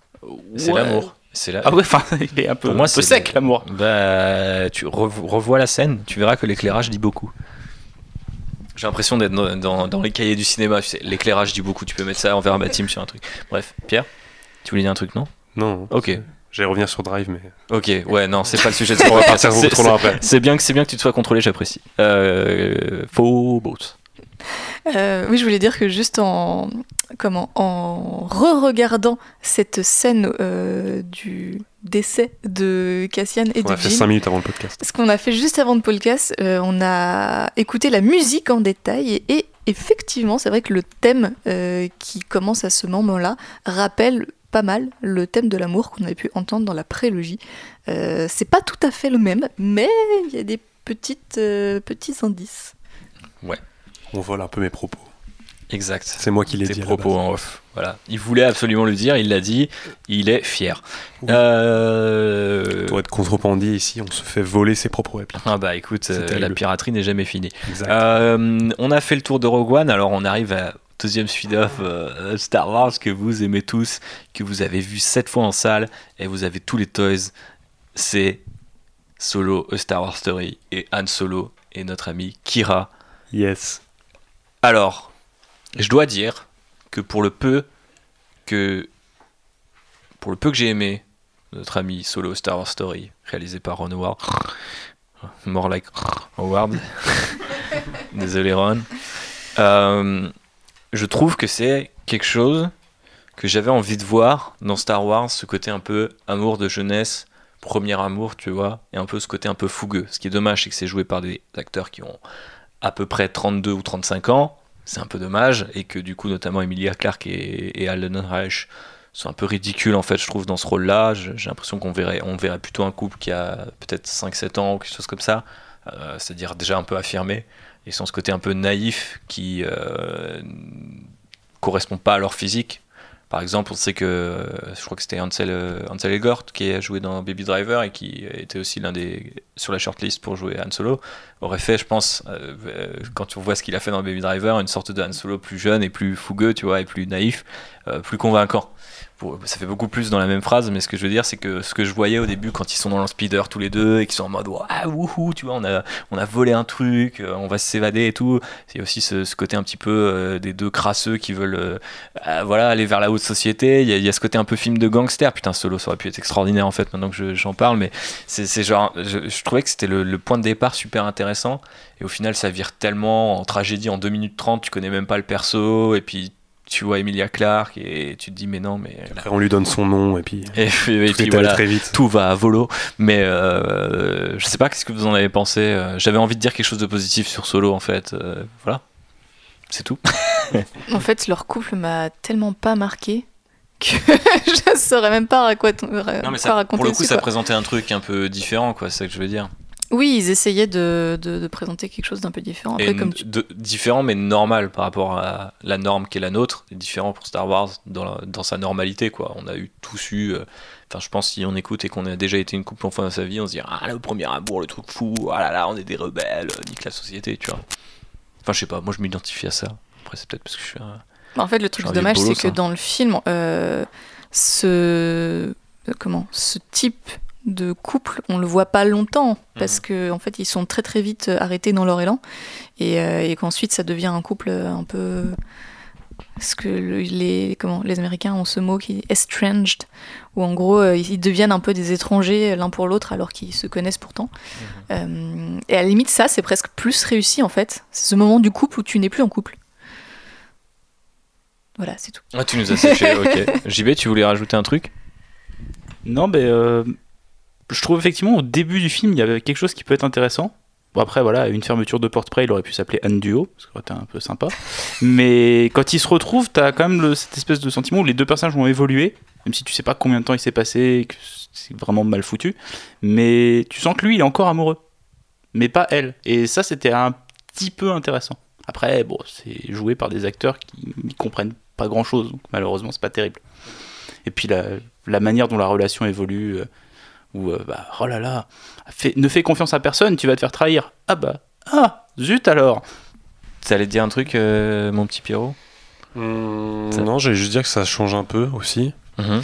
Et euh, comme disait JB, c'est vrai que on n'a pas forcément toujours ce truc de. euh, Enfin, à peu près, je sais pas combien de temps il se passe en- dans, dans les, avant quand, enfin pendant qu'il, avant qu'ils se retrouvent. Je sais pas, il y a combien de temps dans le film. Je sais pas, plusieurs années, il me semble, mais ouais. Mais c'est vrai qu'il y a toujours ce truc où genre il revient et, euh, et Hanso est encore amoureux de Kira et, et elle justement elle est un peu en mode genre bah non en fait j'ai fait ma vie. euh, bon elle est elle est esclave de du, du pire méchant de Star Wars mais après euh, c'est vrai que même si il y a- enfin je sais pas après j'ai vu comme ça même s'il sait qu'il va se faire trahir tu vois il continue à à venir euh, enfin à aller vers elle. Mhm. Alors après, je sais pas si c'est à voir avec le côté un peu forceur de Han Solo, euh, qui est toujours. euh, Bah, ça a quand même pas mal changé le personnage dans son identité, euh, le fait Ouais, voilà. que parce que bon, il y avait déjà eu euh, Sana Solo dont on pourrait parler dans les comics, etc. Avec cette espèce de mariage arrangé, le fait qu'il ait déjà eu une nana avant euh, Leia, puis ils en ont rajouté une deuxième couche avec Kira. Alors euh, là où il est censé être plus jeune, mais au final l'acteur fait pas plus, beaucoup plus jeune qu'Harrison Ford, donc t'as vraiment l'impression que c'était il y a pas si longtemps. Et je trouve que ça rajoute un peu aussi, ouais, effectivement, ce côté un peu. Pour moi, Han Solo a toujours eu un côté benet, mais il forçait pas son côté gentil. Pour moi, c'était vraiment un mec qui essayait de jouer les méga gangsters, mais tu vois, il forçait pas non plus le trait, tu vois. Je veux dire, là, t'as juste l'impression que c'est un agent de la rébellion déguisé en un gangster à la fin. C'est des- vrai que dans ce truc dans le film où genre ils sont en mode genre non mais tu peux pas essayer de faire croire que, que t'es un contrebandier, que t'es quelqu'un de gentil. Et genre tu regardes l'épisode 4, tu fais mec ce, ce mec là c'est pas un gentil. Pas tout à fait en tout cas. non mais je- Il a un bon fond. Il a tout. un bon fond mais je veux dire le mec il- je suis sûr il serait prêt à, balancer euh, sa mar- euh, même il balance sa marchandise euh, Ouais. quand il se fait un- il se fait attaquer par l'empire tu vois donc le- On n'arrivera pas à me faire croire que ce mec-là était un gentil avant, qu'après il redevient un peu méchant, et après il redevient un peu gentil. Tu vois. Ouais. Et du Tout coup, ça parce euh, qu'il s'est fait larguer par une meuf. Exact. Ouais. C'est triste. C'est toujours la faute des meufs, hein, de toute façon. C'est la faute, ouais, c'est la faute euh, des femmes dans Star Wars. Ça finalement. peut aussi être C'est la ça le côté obscur. Ça peut aussi être la faute des robots. Et je voulais brièvement parler de notre ami Lando et euh, de L337, Lit, euh, avec la question de la pansexualité. Je mets des, vous ne pouvez pas les voir, mais je mets des, guillemets avec euh, deux doigts autour de mon micro. C'est très sexuel ce que je suis en train de mimer. Euh, et bah, la question aussi de l'amour selon les droïdes, parce que bah, c'était quand même quelque chose de nouveau pour Star Wars. Après, moi, j'ai pas détesté, mais j'ai pas compris le personnage de L3, euh, qui était un peu, j'en ai discuté avec notre ami hollandais Wesley sur Twitter, qui ne doit pas nous écouter, mais qui faisait une très belle remarque en disant, elle passait de parodie un peu du, tu vois, euh, des soci- social justice warriors, comme on, comme on dit euh, de nos jours, à quelqu'un qui a quand même a priori tous les droits de revendiquer quelque chose. Euh, donc il y avait des bonnes vannes sur le fait qu'elle veut des, droits égaux aux humains, mais il y avait aussi ce côté, elle crie en permanence, elle fait une révolte, mais c'est un peu par hasard. Enfin, j'ai jamais trop su où arriver à, enfin où se placer le perso. Je crois que c'est le cas de tout le monde à cette table. Si vous, si- ouais, tout le monde me fait signe je que suis oui. d'accord, j'ai jamais compris. Et Enfin, du coup, euh, ça rendait la relation elle aussi très bizarre. Euh, et d'ailleurs, moi, quand j'ai vu Solo, les deux fois, en fait, quand, euh, quand elle expliquait que ça marche avec Lando ou quand Lando récupère son, son cadavre, je sais pas si on peut dire ça d'un robot. T'as vu Solo deux fois? Ouais. Wow. Ouais, ouais, ouais. Je suis, tu vois qu'on ne dise pas que je ne vais pas au bout des choses. Mais euh, même si certains diront que deux fois ce n'est pas assez, mais même quand il la, récupère une fois sa, destruction, euh, en fait la réaction des gens c'était de rire en fait dans la salle. Et du coup, ça, est-ce que le, le couple Lando Elfui est, est un gag pour vous ou qu'est-ce que ça a apporté à, à saga ou, ce, que ça aurait pu apporter si vous avez trouvé ça raté? Ça apporte pas grand chose. J'ai le souvenir qu'ils prennent son, son cerveau, entre guillemets, et qu'ils le mettent dans le Faucon Millennium. Si je me trompe pas. C'est le navigateur du Faucon Millennium. Ce qui est très bizarre du coup. Parce que du coup, euh, après, c'est Han Solo qui a le vaisseau. Du coup, euh... oh non, j'avais fait une blague dégueulasse. Il y, y mais il y a beaucoup de gens qui te disent ouais maintenant ça a tellement plus de sens euh, quand ils sont à Bespin et qu'ils se battent pour savoir qui va garder le vaisseau. Moi je trouve que c'est horrible parce que du coup techniquement c'était une personne avec qui Lando était en couple. Ouais, voilà, Donc c'est coup. un peu comme si tu te bats pour ton ex qui est transféré dans le GPS de ta caisse en mode oh Bobby je t'ai prêté c'est- pour faire un c'est- Saint-Dié des Vosges Paris tu me l'as pas c'est rendu. ton meilleur pote qui a ta caisse finalement. Voilà exactement. Donc c'est C'est vrai que chaud. c'est- c'est un peu bizarre. Non, mais c'est horrible. Enfin, surtout que à la base, euh, la relation est c'est une relation de pouvoir qui est un peu déséquilibrée parce que L3 c'est du coup c'est un droïde qui est au service de Lando donc c'est très étrange comme euh, comme relation enfin c'est c'est comme si tu tu, enfin, tu peux pas avoir d'une histoire d'amour entre un maître et son esclave genre ça ne marche pas et Sauf et- dans l'épisode 1 du coup. et là, ça... Enfin, l'épisode 2. c'est vrai, dédicace à. Et, euh, et, et là, ça peut s'apparenter un peu à ça. Et surtout, euh, je pense que on, Il y, a- on il y va en- il y a une vraie euh, opportunité qui a été ratée du coup avec ce, personnage. Parce que même sans vouloir transférer ça à des droits dans notre monde et à la représentation, il aurait pu être intéressant, sans faire de politique, avec des, grands guillemets encore une fois, des plus gros guillemets encore, euh, de montrer que les droïdes ont le droit à l'amour pour faire simple dans Star Wars. Ça me paraît, ça me paraissait pas délirant, tu vois. On a aujourd'hui un autre univers euh, assez populaire, pas autant que Star Wars, mais je pense par exemple à Overwatch qui a tout de suite établi que bah, euh, quand euh, la population euh, est, est robotique, la question des droits et des rapports entre humains et robots, elle existe et elle est abordée dans l'univers, tu vois. Peut-être que en filigrane, mais c'est déjà pas mal. Alors que Star Wars, avec la population de robots que t'as, un, un robot ou deux robots de plus par épisode, personne n'en avait jamais parlé avant. Et c'est dommage de l'avoir traité sur ce ton-là, non? Ah oui, oui, je pense qu'il y avait une- justement une opportunité de- d'explorer l'humanité en fait des droïdes parce que bah, ça fait quand même plusieurs épisodes qu'on comprend qu'ils sont plus ou moins euh, euh, comment, conscients, euh, qui- qu'ils ont des leurs propres émotions. Du coup, ce qui pose beaucoup de problèmes sur le fait que les humains les maintiennent dans un état de servitude. Et il y avait des choses à explorer sur le sujet, mais je pense qu'ils l'ont pas fait. Et ce qu'ils ont aussi euh, loupé, c'est du côté de Lando, où on apprend en interview de la part de l'acteur que le personnage est pansexuel. C'est-à-dire qu'il il aime les, les personnes, peu importe leur genre, et que dans le film, ben, c'est jamais abordé, euh, jamais montré d'une manière ou d'une autre, et que euh, on arrive à un point euh, qui est un peu problématique dans Star Wars, c'est que pour l'instant, on n'a aucun couple queer qui n'a été montré euh, à l'écran. Encore Queer, c'est quoi, Constance, pour les non-initiés qui nous écoutent? C'est un couple euh, non hétérosexuel. Voilà, merci. Il y a Poe et Finn quand même. C'est pas montré explicitement, mais bon. Ah, puis tant qu'on y est, à, quand on a tiré sur la, la bien-pensance, entre guillemets, on va dire, de Disney sur Star Wars, la première fois où il y a des, des relations sentimentales qui sont évoquées avec un robot, c'est forcément un robot féminin, tu vois. On n'avait pas eu euh, C3PO et R2D2, on s'est jamais posé la question euh, est-ce qu'ils avaient une sexualité? Là, le premier, robot, euh, premier droïde sur lequel on se pose la question, c'est forcément un droïde féminin. Ouais, mais faut y aller par étapes. J'imagine, j'imagine que ce, serait leur réponse. Euh, bref, je trouve qu'on a déjà bien assez parlé de solo, donc euh, je propose qu'on aille euh, vers brièvement d'autres petites mentions. Alors, justement, euh, Constance parlait des couples queer, donc je veux quand même en placer euh, une pour euh, notre ami euh, Dr Afra, qui est dans une relation, elle aussi maudite, elle aussi assez catastrophique euh, dans les événements qu'elle crée, euh, impossible mais génial, avec euh, du coup une officielle, une officière, un officier impérial féminin qui s'appelle Magna Tolvan. Et euh, du coup, elles, forment toutes les deux cette espèce de, couple lesbien spontané, c'est-à-dire qu'il y en a une qui traque l'autre et de temps en temps elles se retrouvent et elles font Ah, en fait, on s'aime bien. Euh, même plus que bien. Et euh, c'est assez marrant comme ça prouve comment une relation de couple qui, n'était pas encore présente dans Star Wars peut justement mener à une très bonne intrigue et être moteur de, de celle-ci. Donc moi je trouve que c'est aussi hyper cool.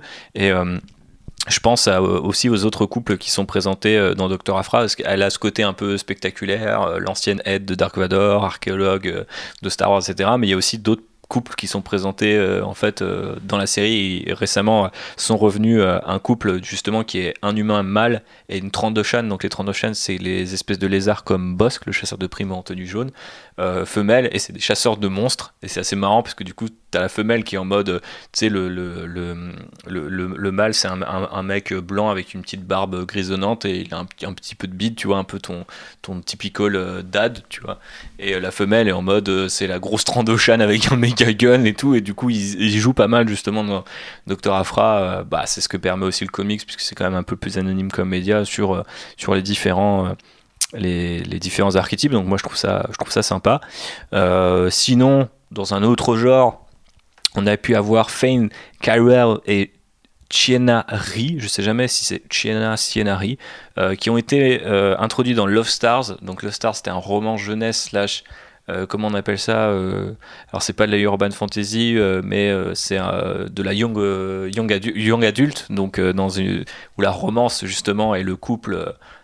Ou l'absence de couple, euh, s'il y a un trouble ou un triangle amoureux, euh, que sais-je, vous avez vu, vous avez tous vu Twilight, j'imagine. D'ailleurs, c'est ça que je voulais dire euh, sur euh, Han Solo et Leia, c'est qu'au départ, Lucas avait prévu un, triangle amoureux plus important entre Luke, Leia et Han, puisque le Retour de Jedi devait introduire un autre personnage qui aurait été la sœur jumelle cachée de Luke, qui en fait au final a été squeezée pour devenir un, seul et même personnage, Leia, au final.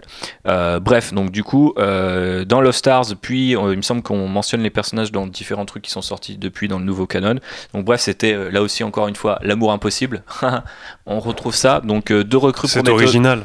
deux recrues prometteuses de l'Empire qui se transforment en un couple maudit, puisque l'un, donc le garçon en l'occurrence, choisit de rejoindre l'Alliance rebelle après son premier combat au sein de l'Empire, et l'autre euh, reste euh, dans la hiérarchie impériale jusqu'à devenir, il me semble, amiral. Euh, donc on est dans le typical young adulte, on vient de deux mondes différents, mais on s'aime. Et il se retrouve sur la bataille de Jakku, et ça. hum, Voilà, si vous avez envie de savoir comment ça finit. Et euh, bah moi, je n'ai qu'une mention honorable. Je sais pas si vous avez pensé à d'autres. Mais il fallait quand même parler de Oncle Owen et Tante Beru. RIP en pièces. euh, En poudre. En poudre, ouais. C'est- C'était dur pour eux, quand même. Les Là, pauvres, ils ont fait, ils ont fait 30 minutes de C'était film. chaud. C'était chaud. C'était effectivement chaud car seules les troupes d'élite de la mort, euh, les troupes de la mort impériale, Troupes je sais plus- d'élite de l'Empire. sont capables d'une telle précision, euh, disait-on sur Tatooine. Petite parenthèse Legends, là c'est le passage où je vais Allez. monologuer, donc je vais essayer de faire vite. Euh, bon, le couple emblématique, parce qu'on pourrait en citer beaucoup avec l'univers Legends, hein, vous le savez, il y a quand même euh, euh, il y a quasiment 40 ans d'univers pas tout à fait officiel, mais quand même un peu à explorer. Le couple le plus emblématique, c'est qui Si je vous demande? C'est Luke Skywalker et Mara Jade. Exact, Pierre. bien Allez, joué. Donc euh, là, on est le on- programme avant. Bien joué, le seul à l'avoir fait. Euh, là, on rentre dans un autre archétype, donc c'est l'archétype de l'espionne qui est envoyée pour euh, tuer une cible dont elle tombe amoureuse. J'imagine que si vous lisez un peu de fantasy ou de science-fiction, vous avez déjà vu ça quelque part. C'est vrai que moi, je trouve que ça manque pas mal par rapport au personnage de Luke que d'avoir un love interest. On s'attendait à ce que The Jedi aille peut-être dans cette direction. Là où je trouve que Ryan Johnson a été malin, on verra si euh, J.J. Abrams continue à le faire, c'est que du coup, ça ne met pas Luke au niveau d'Anakin ni d'Obi-Wan dans la répétition qu'on évoquait tout à l'heure, le fait qu'il est potentiellement fauté. D'un autre côté, ça prouve que Luke a aussi suivi les enseignements de Jedi, là où il aurait peut-être dû créer une nouvelle voie qui s'exprimera peut-être avec Rey. Espérons. Tu ra- rajoutes un truc, Pierre? Sur euh, Luke et Emma Jade Ouais. Alors j'ai le souvenir d'avoir lu un, un comics Star Wars il y a très longtemps euh, sur Mara Jade et j'avais le souvenir que euh, pour un personnage de Star Wars, elle était très euh, sexualisée. C'est-à-dire qu'elle avait une mission où elle couchait avec une de ses cibles pour ensuite la tuer dans son sommeil. Et Ça, ça semble très univers étendu, Voilà. euh, euh, ancienne génération. Donc, euh, et c'est pas étonnant que cette grande rousse euh, dans, en tenue moulante, euh, la Black Widow, hein, quelque part, la main de l'empereur, comme on l'appelle, euh, soit sexualisée. Couple Challenger, j'avais quand même envie d'en placer une petite pour un pote pilote. Ouais, gentillesse, ça va mon gars ou quoi? Et euh, sa petite chérie, euh, Yela Westiri. Alors c'est un personnage qui a toujours plu, ouais, Gentilly. Et donc euh, oh, euh, quand on a commencé à faire des comics Rock Squadron, et ben on lui a trouvé une nana. Et donc on a un couple normal. En fait, il est ami avec cette femme qui est en fait. Euh, d'abord qu'elle est juriste ou un truc comme ça, puis elle va devenir espionne pour l'Alliance Rebelle, et puis vraiment un membre actif de l'Alliance Rebelle, et du coup, euh, il y a ce côté un peu, tu sais, c'est des amis, et puis ça évolue en couple. Il y a une espèce de besoin de normalité, je pense, à l'inverse de l'hypersexualisation. Li- La sexualisation, peut-être pas hyper, mais de euh, Mara Jade dans l'an- l'ancien univers étendu. J'avais l'impression qu'ils avaient créé ce couple pour dire, bah ouais, enfin, tu vois, il y a ce côté un peu. euh, ça manque un peu dans Star Wars, ce, pilote qui a la, photo de sa chérie, euh, tu vois, dans le cockpit, et en même temps, elle n'était pas non plus une femme à faire la vaisselle et, et beurrer les sandwichs, elle était espionne. Bon, après, le problème, c'est que bah, c'est encore une fois le trope de l'espionne et du pilote slash héros. Bref. Et on a un nouveau Jedi qui a fauté, puisque c'est Quillan Vos avec sa petite Kalin Hens, encore une espionne, hein, puisqu'elle était. Parce qu'il est de la euh, même famille que Drayden Envoyée Vos. pour l'espionner, mais elle tombe amoureuse. Ils ont deux storylines.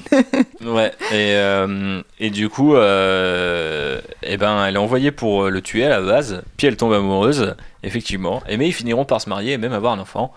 Donc, euh, c'est une histoire qui finit bien, ou peut-être, je sais pas si tu avais envie d'en dire deux mots.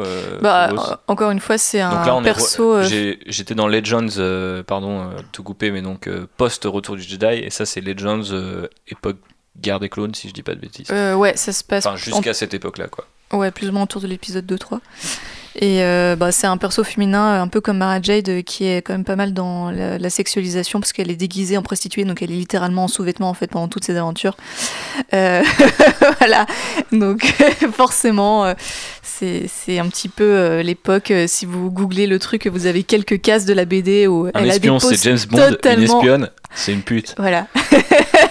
Elle a des poses totalement improbables avec sa colonne vertébrale qui est brisée en trois. Euh, c'est assez, assez priceless.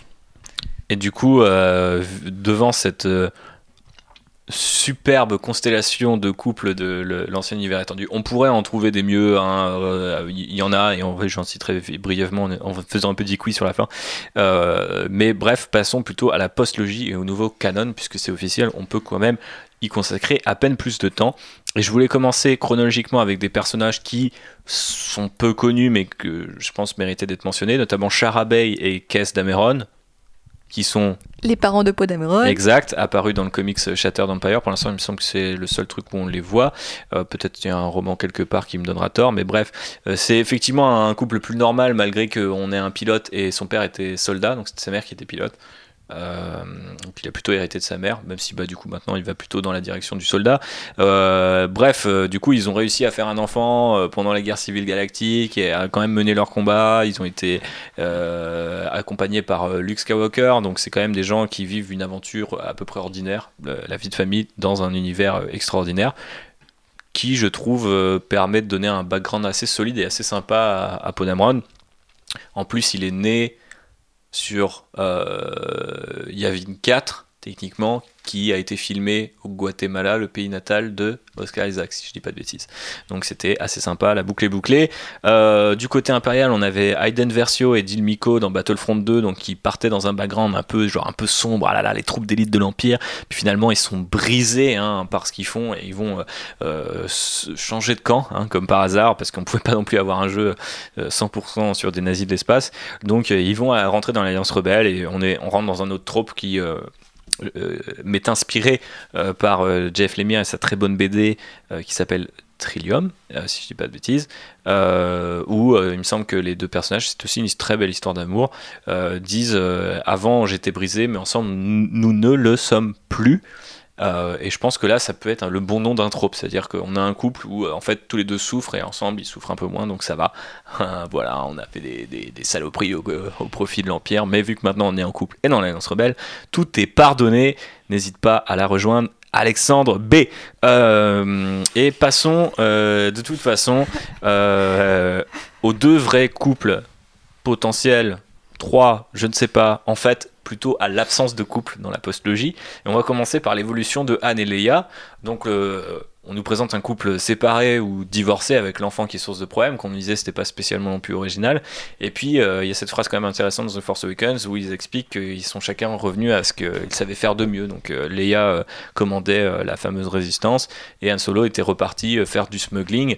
Ce qui est bien pratique quand J.J. Abrams veut juste recréer le mythe. Donc, en fait, tout le monde revient à la case départ euh, et on redistribue les cartes. Mais est-ce que c'était pas aussi intéressant dans ce que ça racontait en tant que couple? Je vous laisse la parole.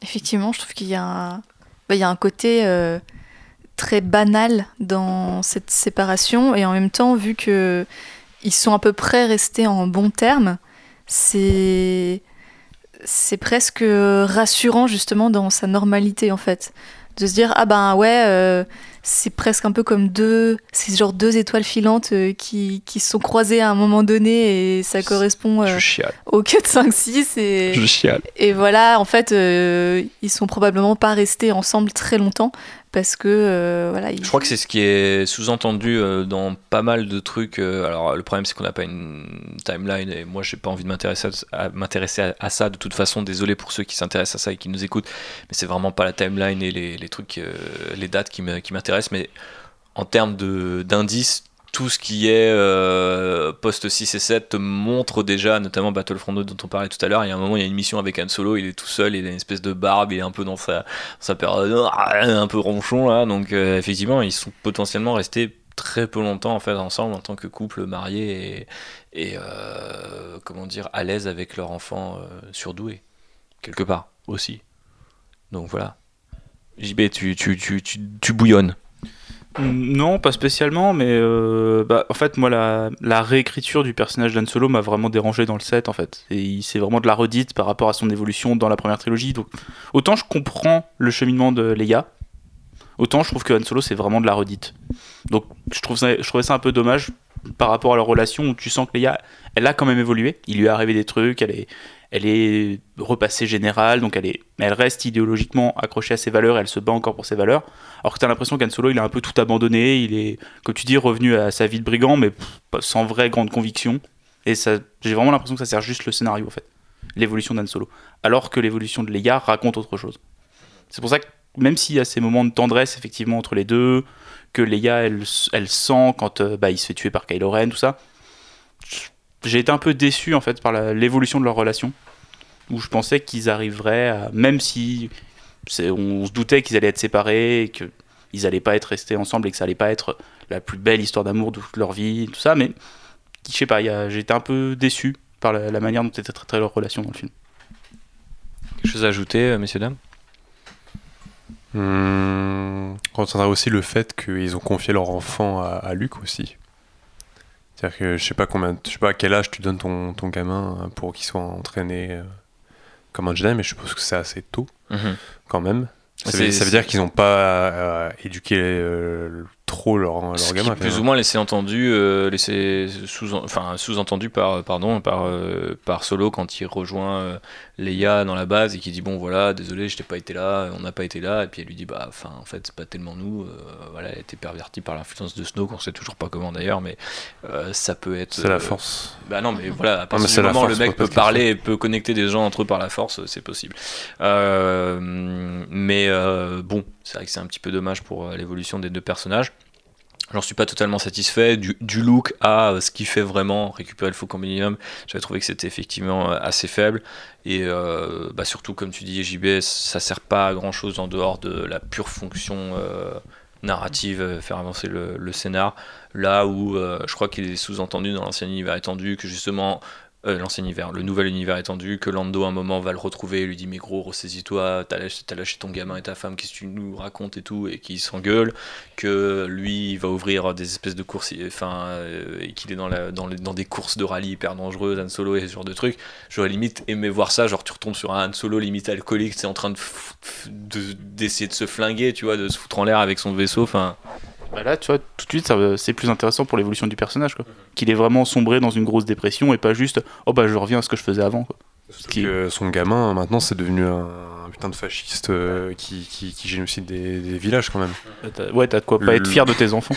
Franchement, moi je le vois carrément, j'aurais bien vu en mode genre euh, trop euh, déprimé, dépression, et puis c'est. Au final, l'épisode de la dépression, c'est avec Luke et ça s'appelle The Last Jedi, donc on n'a pas Ouais, tout à fait tout perdu.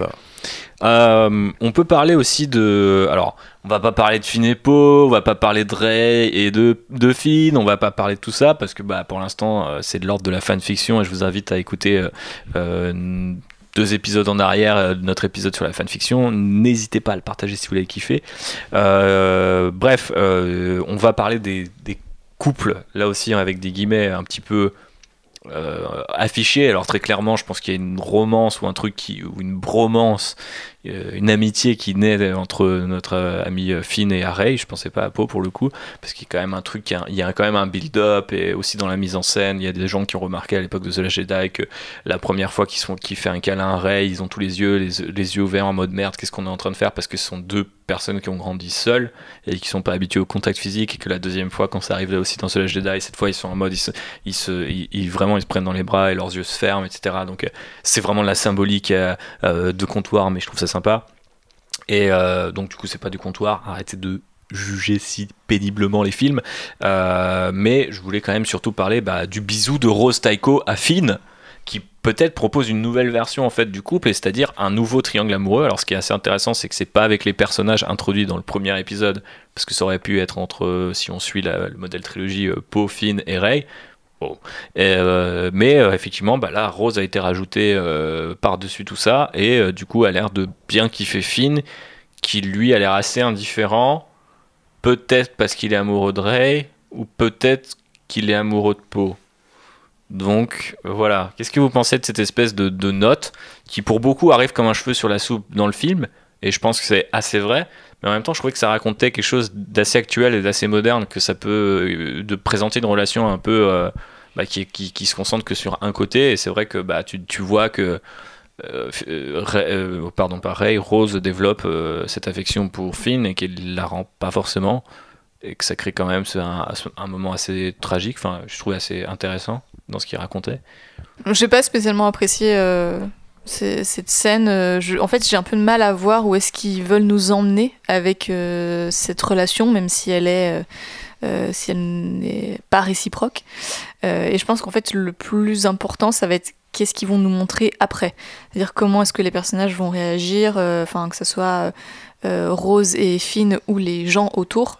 Qu'est-ce qu'est-ce- qu'ils vont faire quoi Euh, Est-ce que euh, ça, est-ce que ça va être bien géré ou pas? J'ai surtout peur de ça. Mais pour moi, c'était assez clair que c'était pas réciproque pour le coup. Enfin, j'avais vraiment l'impression de la manière dont c'est joué et mis en scène que Rose aime Finn, mais que l'inverse n'est pas vrai. Bah, je sais même pas si Rose aime Finn ou si c'est juste en fait une, une déclaration qu'elle lui fait, mais pas une déclaration d'amour, juste une déclaration de, de vie en fait, parce qu'elle vient de lui sauver la vie alors qu'il voulait se suicider. C'est la première fois où Finn il, il arrête de fuir en fait. Et il décide de faire des choses pour aider les gens à part lui essayer de se barrer, c'est plus j'ai l'impression que Rose lui dit attends maintenant tu te bats pour l'Alliance Rebelle, regarde t'as des choses encore à découvrir dans le monde et pas juste euh, te suicider pour rien. Et je vois plus comme euh, ce côté-là où en fait Rose elle elle veut pas être avec Finn, elle veut juste lui dire bah reste vivant et t'as encore des choses à découvrir. C'est une super interprétation. Je l'ai jamais vu comme ça, et pourtant j'ai revu The Last Jedi bien plus de fois que je l'ai vu solo. Euh, Pierrot, un avis là-dessus? J'ai pas grand chose à dire là-dessus. Ok. Euh, Est-ce qu'on peut rentrer dans le domaine de euh, avec qui Rey va finir et euh, quelque part aussi comment l'absence de couple autour de Rey et de Love Interest raconte quelque chose en fait. Aussi dans son actualité. Alors moi je trouve que ça va vachement si JJ Abrams ne revient pas dessus, mais je reste persuadé qu'il ne reviendra pas dessus. euh, c'est super cohérent avec cette idée de j'ai envie d'utiliser Spider-Man Into the Spider-Verse pour défendre euh, la, la postlogie, mais je vais, ok, je vais le faire. Everyone ca- can wear de lightsaber, note de masque, mais euh, vous, avez, compris l'idée, c'est que bah, chacun peut être le héros de la saga Star Wars, y compris euh, du coup euh, une jeune femme pour la première fois de l'histoire de la saga, mais aussi au sein de cet univers un une inconnue.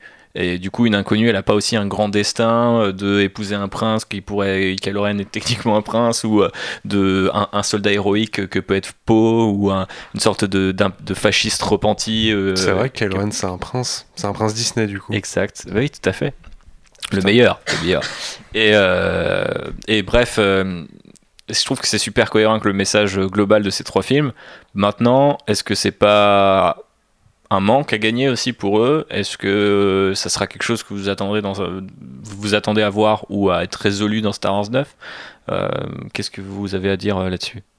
Parce que je crois que Daisy Ridley a déjà expliqué qu'elle, elle avait pas envie d'un love interest pour Rey, ce qui est tout à fait honorable, mais c'est vrai que bah conflict is drama, hein, comme disent euh, euh, les Américains, et que du coup, euh, bah, si tu si as du si t'as du conflit, ça va être la tension sexuelle ou enfin sexuelle. On est dans Star Wars, on est dans du tout public, mais si t'as de l'amour, il peut y avoir des déceptions, il peut y avoir des, pics d'émotions qui créent l'histoire. Bah après, il y a déjà du conflit par rapport à ça, mais c'est pas tellement une relation amoureuse hein, avec, avec Kylo Ren, justement. Où elle, est, où elle essaye d'en, enfin, de l'amener du, du bon côté et d'en faire, euh, enfin, d'en faire un ami. Parce que quoi, quand Et du coup, vous les- seriez pour, pour faire la plus, la- poser la question plus simplement, est-ce que vous seriez pour un love interest ou il faut vraiment qu'il continue sur cette lignée? Je pense pas que. Enfin, moi, j'ai pas forcément envie de voir Rey en couple. Et pour moi, c'est un peu euh, l'héritière euh, de, du personnage de Luke dans ce sens-là. C'est que je, je pense qu'il faut que ça reste cette figure un petit peu euh, christique, quoi, qui, qui n'a pas besoin euh, d'être en, couple pour, euh, pour exister, pour se définir. Alors que toutes les autres euh, femmes qu'on a vues dans Star Wars étaient, étaient en couple. Hmm. La prélogie, la base, c'est un conflit amoureux. La trilogie originale, c'est un conflit, on va dire, paternel. Là, on peut se diriger vers autre chose pour créer du drama. Et c'est ce qu'il y a entre Rey et Kylo. Effectivement, on peut voir une relation amoureuse entre eux, mais on peut aussi ne pas la voir, en fait. Ils ont pas... C'est pas dit, en fait, qu'ils sont attirés l'un vers l'autre par ça. Ils sont attirés, mais par la force et par ce qu'ils sont. Chacun dans leur camp, mais il n'y a pas de... Je dirais pas qu'il y a une tension sexuelle, en fait, entre les deux. Il y a une tension. Mais bon, elle est sexuelle parce que Kylo Ren il est torse nu, mais c'est tout. Ouais, et puis aussi parce que tu peux, ils ont été assez malins euh, pour euh, te permettre d'y voir ce que tu as aussi envie d'y voir, quoi. Mais effectivement, euh, moi aussi, je serais en faveur, ou plutôt en défaveur d'un couple à base de Rey. Par contre, s'il vous plaît, n'hésitez pas à nous Storm Pilot euh, l'ensemble. Euh, je crois que, eh bien, on a fait le tour. Euh, J'avais noté quelque part, puisque la trilogie, la postlogie, comme on l'appelle, parle de personnages en perte de repère et que le couple est une forme de repère, euh, eh ben, l'idée que l'héroïne principale de cette euh, trilogie ne, ne soit pas en couple euh, est une, une nouvelle fois euh, très cohérent. Et euh, sur ces belles paroles, on va tranquillement passer à la petite conclusion. C'est du beau boulot ce décollage, non? Vous savez qu'il m'arrive encore de m'épater moi-même Mais qu'est-ce que vous projetez de faire maintenant? Boire un verre Et ensuite? La fête est terminée. Plusieurs botanes sont morts pour nous fournir cette information. J'aimerais voir un peu d'optimisme ici. Ça, c'est ce qui s'appelle une course de modules.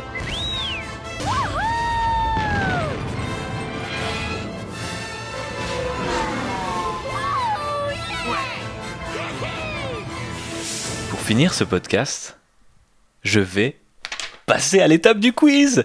Car oui, je vous ai demandé sur Twitter, chers auditeurs et auditrices, quels étaient, au pluriel, vos couples Star Wars favoris. Et vous avez été nombreux et nombreuses à nous répondre. Et ça, j'ai plutôt apprécié. Donc déjà, merci.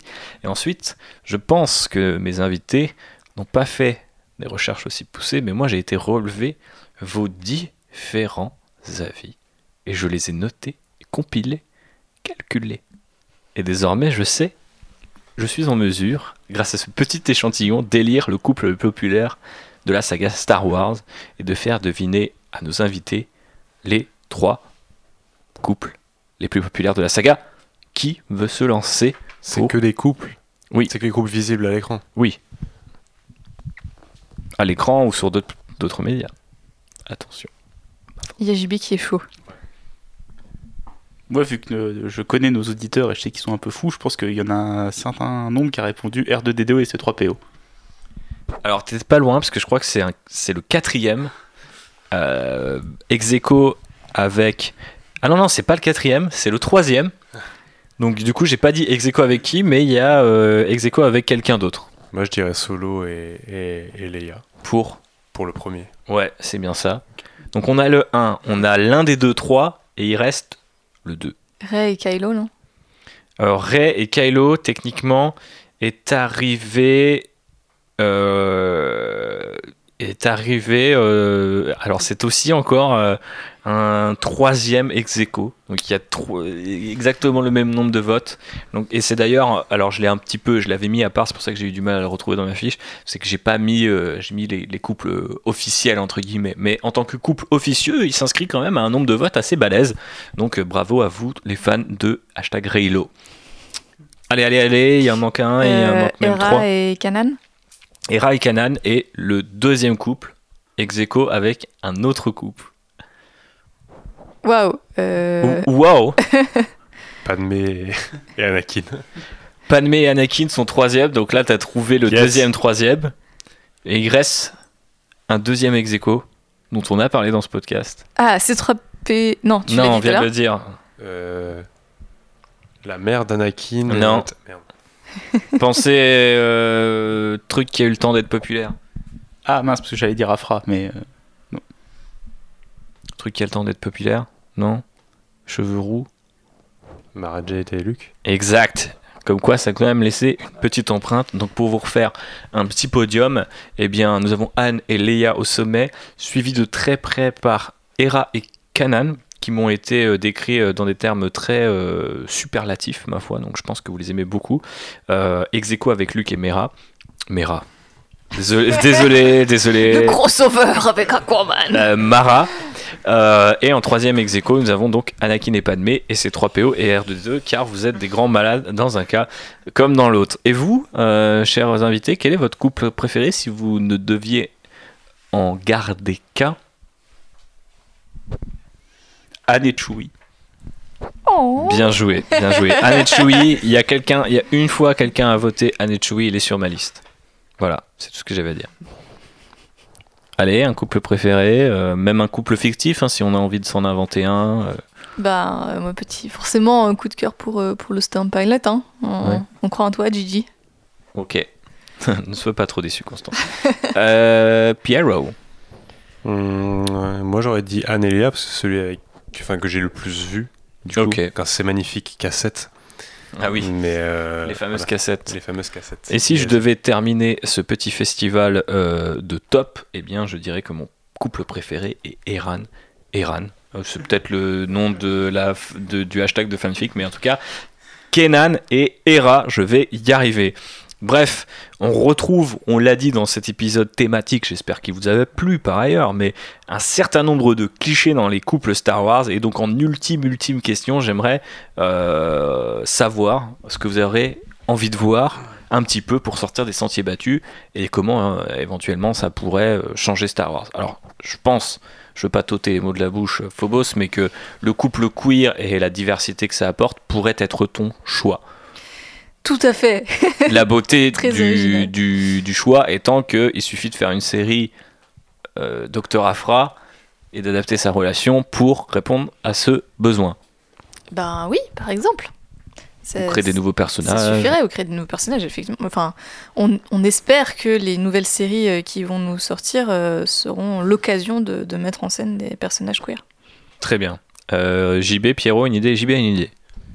Bah, à alors à chaque fois, euh, Star Wars, on se concentre sur des personnages qui ont des destins extraordinaires, mais je trouve qu'on n'a jamais en fait eu juste une vraie famille fonctionnelle à l'écran ou juste bah, un couple avec des enfants, euh, juste où ça va en fait, des gens qui vont bien. Moi j'aimerais bien juste voir des gens qui vont bien dans Star Wars. Ça n'existe pas dans Ok, Star Wars. simple, simple. Euh, Pierrot Plus de Jedi et plus d'espions. Mais ouais, s'il vous plaît. Plus de Jedi et plus Et d'espions. pas les deux en même temps parce que ça s'est fait aussi. Ouais. Mais ouais, non, mais comme disait JB, un truc normal quoi. Enfin, après, il y, y en a eu des, euh, enfin, des relations entre guillemets normales quoi. Entre eux, genre, bah, comme tu sais, Wedge et. euh, et j'ai oublié son nom malheureusement. Mais... Lia. Lia. Ok. Comme Qui sont- Leila. Qui sont à peu près normales, même si, bon, c'est toujours pendant la guerre et voilà. T'as pas, c'est vrai qu'il y a pas, t'as pas de, de couple euh, tranquille qui vit euh, sur Coruscant sa vie euh, normale, qui kiffe aller au théâtre et puis voilà, tranquillement. quoi. Et puis bon, même si j'ai dit que mon couple préféré c'était Anne et Chewie, j'aimerais bien qu'un jour euh, Chewie il ait quelqu'un quand même. Parce que bon, au bout d'un moment, euh, c'est le meilleur ami de Anne, et puis après, c'est la nounou de Rey, il fait le, le chauffeur Uber pour elle, mais ça serait bien qu'il qu'il lui arrive des trucs un peu sympas à Chewie. On sait qu'il a eu potentiellement euh, des aventures avec Mass euh, Canada, qui a, eu des aventures avec euh, tout le monde visiblement, mais euh, qui, qui du coup n'est pas n'est jamais présenté comme un couple, mais qui euh, aurait pu un petit peu rentrer dans toute cette thématique-là. Pour ma part, moi j'aimerais bien euh, euh, en fait avoir peut-être un mix. genre moi j'ai j'ai pensé à un exemple beaucoup plus précis. Je me suis dit dans un Mandalorian il y aura sans doute une cantina, et ça me ferait triper de voir un truc qui est à la fois très Star Wars, c'est-à-dire un couple qui ne serait pas composé que d'humains. Donc par exemple avoir un humain et un alien, ce serait marrant.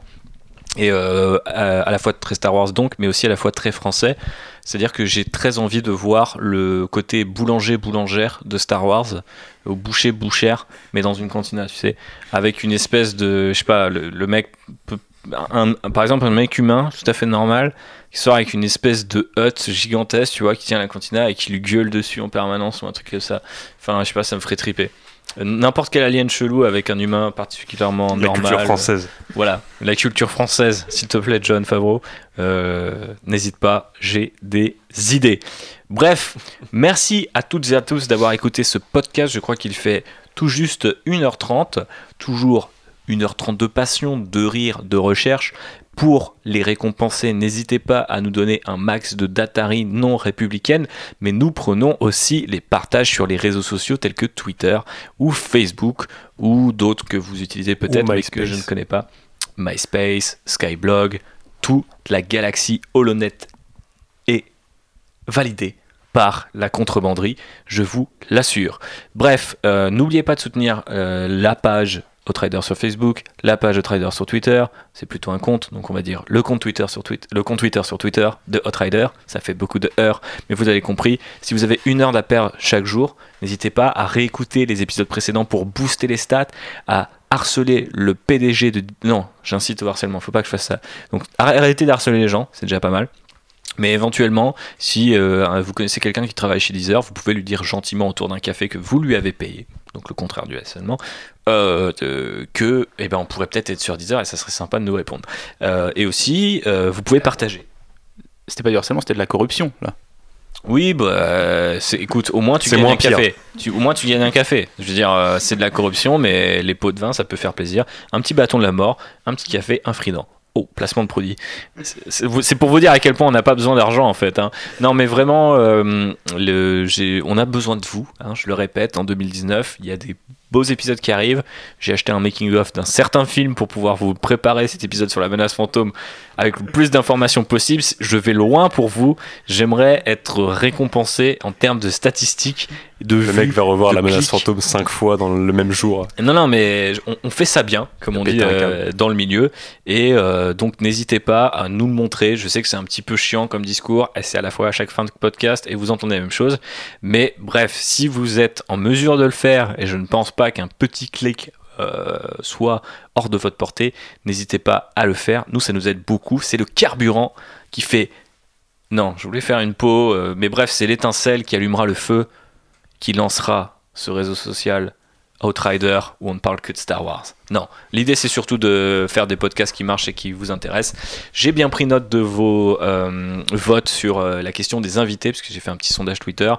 On avance sur la question des jingles et bah euh, rendez-vous dans deux semaines pour un podcast news où on aura peut-être ou peut-être pas le titre de Star Wars 9, mais déjà des premiers leaks à discuter, des costumes, euh, des sets Lego des 20 ans, euh, il y a pas mal de trucs à se mettre sous la dent et euh, on espère quand même avoir le gros poisson d'ici là puisque on sera quand même début mars. Bref, d'ici là, on vous fait plein de bisous et que la force soit avec vous. Bisous. Des bisous. Puis joyeuse Saint-Valentin. Bah oui, on a oublié de, de, de le Plein d'amour. Ouais, plein d'amour, plein de. Avec un peu d'entrain. Avec un peu d'entrain. Eh bien, Votre Altesse, c'est l'heure des adieux. Oui, je crois. Surtout, ne me remerciez pas tous à la fois. Alors T'as eu ton fric et tu tires ta révérence? Si on réussit à éviter que les bonnes femmes s'en mêlent, on devrait pouvoir se tirer de là. Oh. Tu fous la merde partout. Ne m'énerve pas, petit gars. Prends ta pelle et ton seau et va jouer. Allez, on